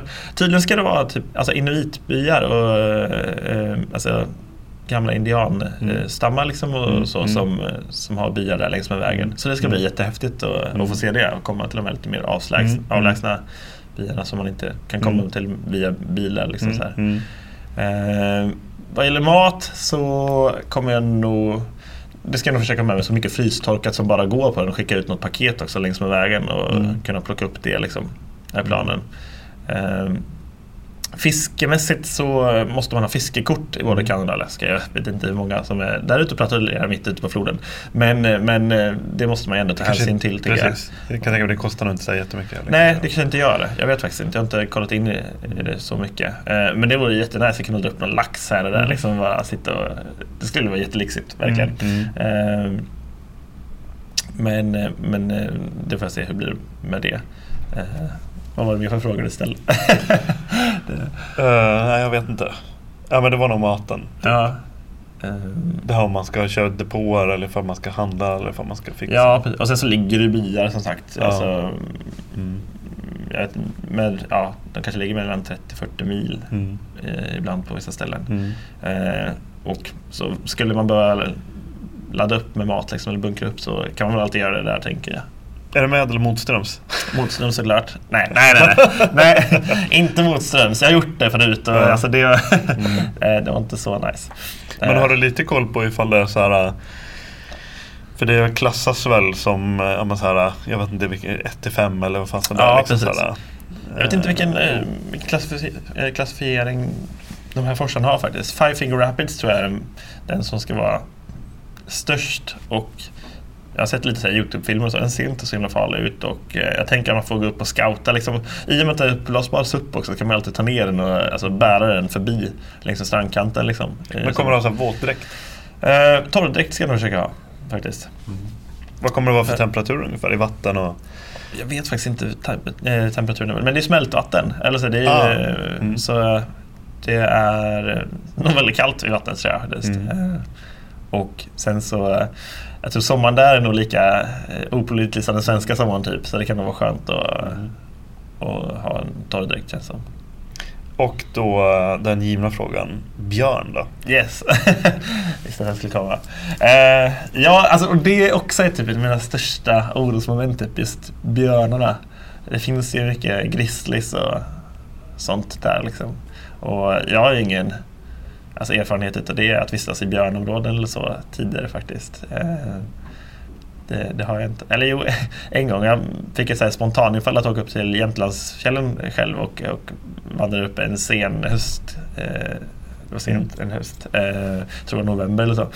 Eh, gick av Enafors, gick upp på, på Snashögarna. Eh, tyckt, jag trodde att jag såg, jag vet inte om jag, om jag skulle se det igen men eh, så vet jag inte om jag skulle säga att det var björnspår. Men eh, jag tyckte då i alla fall att det såg ut som björnspår. Fick lite smått panik, ringde pappa. Typ, så här, eh, jag tror jag ringde polisen också. Typ, och, eh, deras, deras rekommendation var ju bara att jag skulle göra väsen ifrån mig och eh, så jag sov en natt där och sen så gick jag tillbaka. Eh, det var kanske inte så här, ja, jag vet inte. Så jag har det lite i, i, bak, i bakhuvudet också, hur det gick den gången. Men eh, ja, björnfråga, man måste ju ta tillvara, eller ha det i åtanke, den risken liksom och alltid tänka på hur man förvarar mat liksom och, och så. Ja. Så det får man ju vara extra noga med. Ja. Liksom. Kanske inte ska lägga laxen utanför mitt tält. Liksom så här. Nej, inte precis. Så, och, uh, för jag tänker just att, att floden är en ganska central del i, antar jag, mm. i björnars liv. Men å andra sidan så att det är, alltså, ja, för det är de här bilderna man ser, det är ju när de det är ju när laxen leker och jag mm. vet inte vilken månad de gör det. Det vet jag faktiskt inte Nej. heller. Det kan vara också står, sånt som ja, kan vara värt att kolla upp. Ja, för det borde vara på våren kan jag tänka mig. Det känns som det, rimligtvis. Och, och vilken månad ska du åka? Juni. Juni. Mm. Börjar jag. Eh, juni, juli och kommer hem någon gång i augusti. Mm. Um, Ja, men precis. Det, det känns ändå bra för Jukon är ändå så pass stor och bred så att de står inte mitt i forsen, björnarna. Och liksom så här, sen, det blir inte så att jag glider mot dem. Liksom så här, jag bara ser framför mig hur du, bara, du rundar en krök ja. och sen så bara kommer in på ett parti och så står det så 20 grizzlies. ja. Nej, det, ja, ja.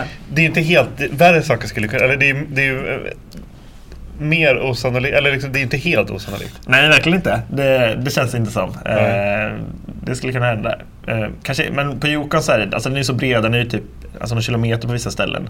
Eh, så Just där kan man alltid så här, paddla ut i mitten av floden så här, och bara stå där och bara kolla på dem i så fall. Eh, ja. Men hade det varit en mindre flod så hade man liksom ja, det hade varit svårare tror jag. Eh, ja. Eh, ja. Så det ska bli spännande. Och, alltså, och jag är lite så här, just det här med att tälta själv också. Så här, eh, jag har gjort det lite, eh, ändå tältat själv. Och här i Sverige så känns det ju jättelugnt liksom, eller så. Mm. Eh, men när man ligger där, jag kan tänka mig att man bara ligger och lyssnar efter ljud. Liksom. Det, ja, man får ligga med några grytlock eller så och typ, slå dem mot varandra kanske. Vaknar av någon som... ja, jag vet inte. Det är lite mardröm faktiskt. Jag kan vakna upp vissa månader nu faktiskt och bara känna att shit, vad är det jag ska göra egentligen? Ja. Eh, men... men sagt, det, det, är ju...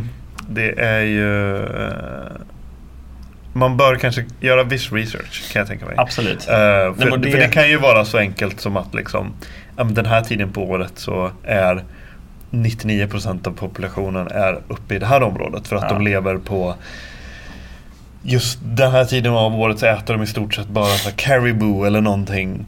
Mm. Så då är de inte i de här områdena överhuvudtaget till exempel. Mm. Eh, de är bara här under när, när laxen leker. Precis. Det kan ju vara så enkelt. Mm. För det är ju som sagt det är, ju väldigt stora områden och floden är ju väldigt stor i sig. Men om jag skulle göra det så skulle jag ändå så kolla med folk på plats kanske.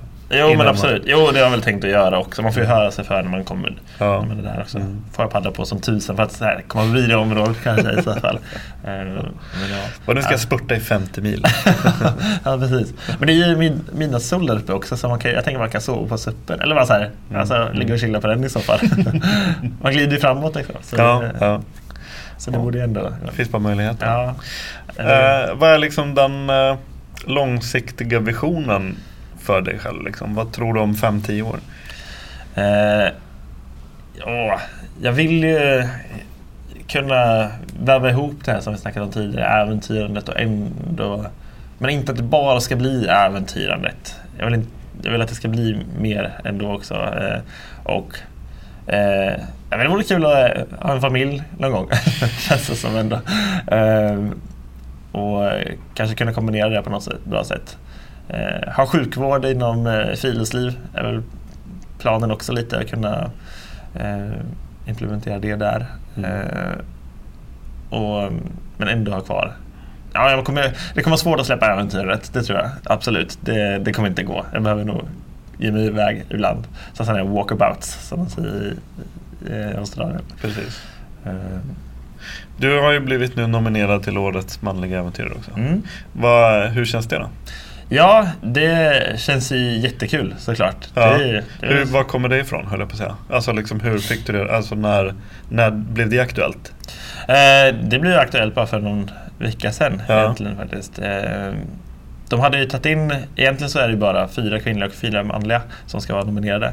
Eh, men sen såg, såg juryn över ja, den situationen lite. Jag tror det fanns fler som de ville ta in. Liksom. Så, eh, då fick jag och Jonathan komma in och blev nominerade också. Ja, jättekul såklart. Det är på något sätt något slags ett, ett bevis på att man att man, att man genomfört mm. någonting. Liksom.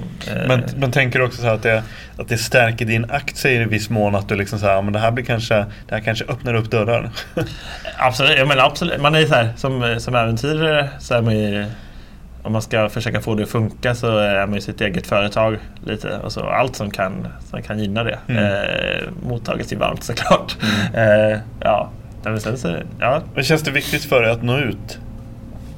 Eh, nej, jag behöver inte få så stor spridning egentligen men jag vill kunna jag vill kunna göra det jag älskar med äventyrandet och så. Och, eh, eller för att kunna göra det så är det väl en del utav det att kunna, eller att nå ut. Mm. Eh, egentligen, som det ser ut i dagsläget. Och, så därför blir det väl viktigt, ja, i och för sig.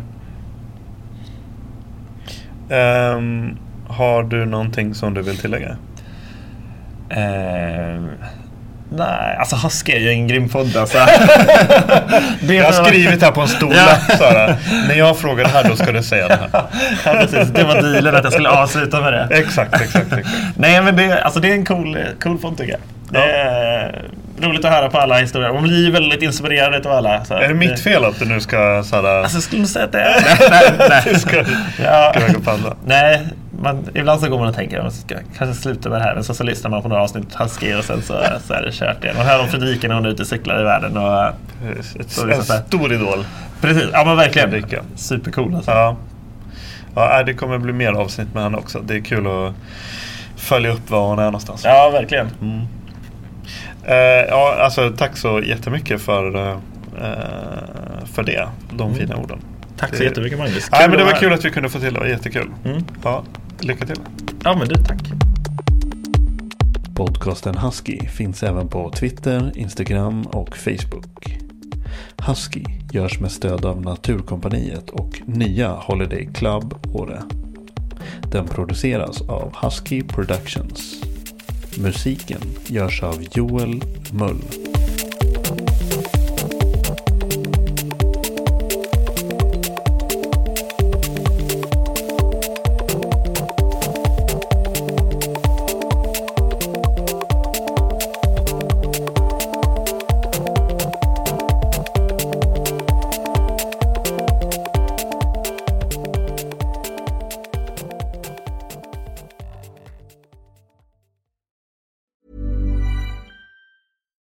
It's Paige DeSorbo from Giggly Squad. High quality fashion without the price tag. Say hello to Quince. I'm snagging high-end essentials like cozy cashmere sweaters, sleek leather jackets, fine jewelry, and so much more. With Quince being 50 to 80% less than similar brands. And they partner with factories that prioritize safe, ethical, and responsible manufacturing. I love that. Luxury quality within reach. Go to quince.com slash style to get free shipping and 365 day returns on your next order. Quince.com slash style.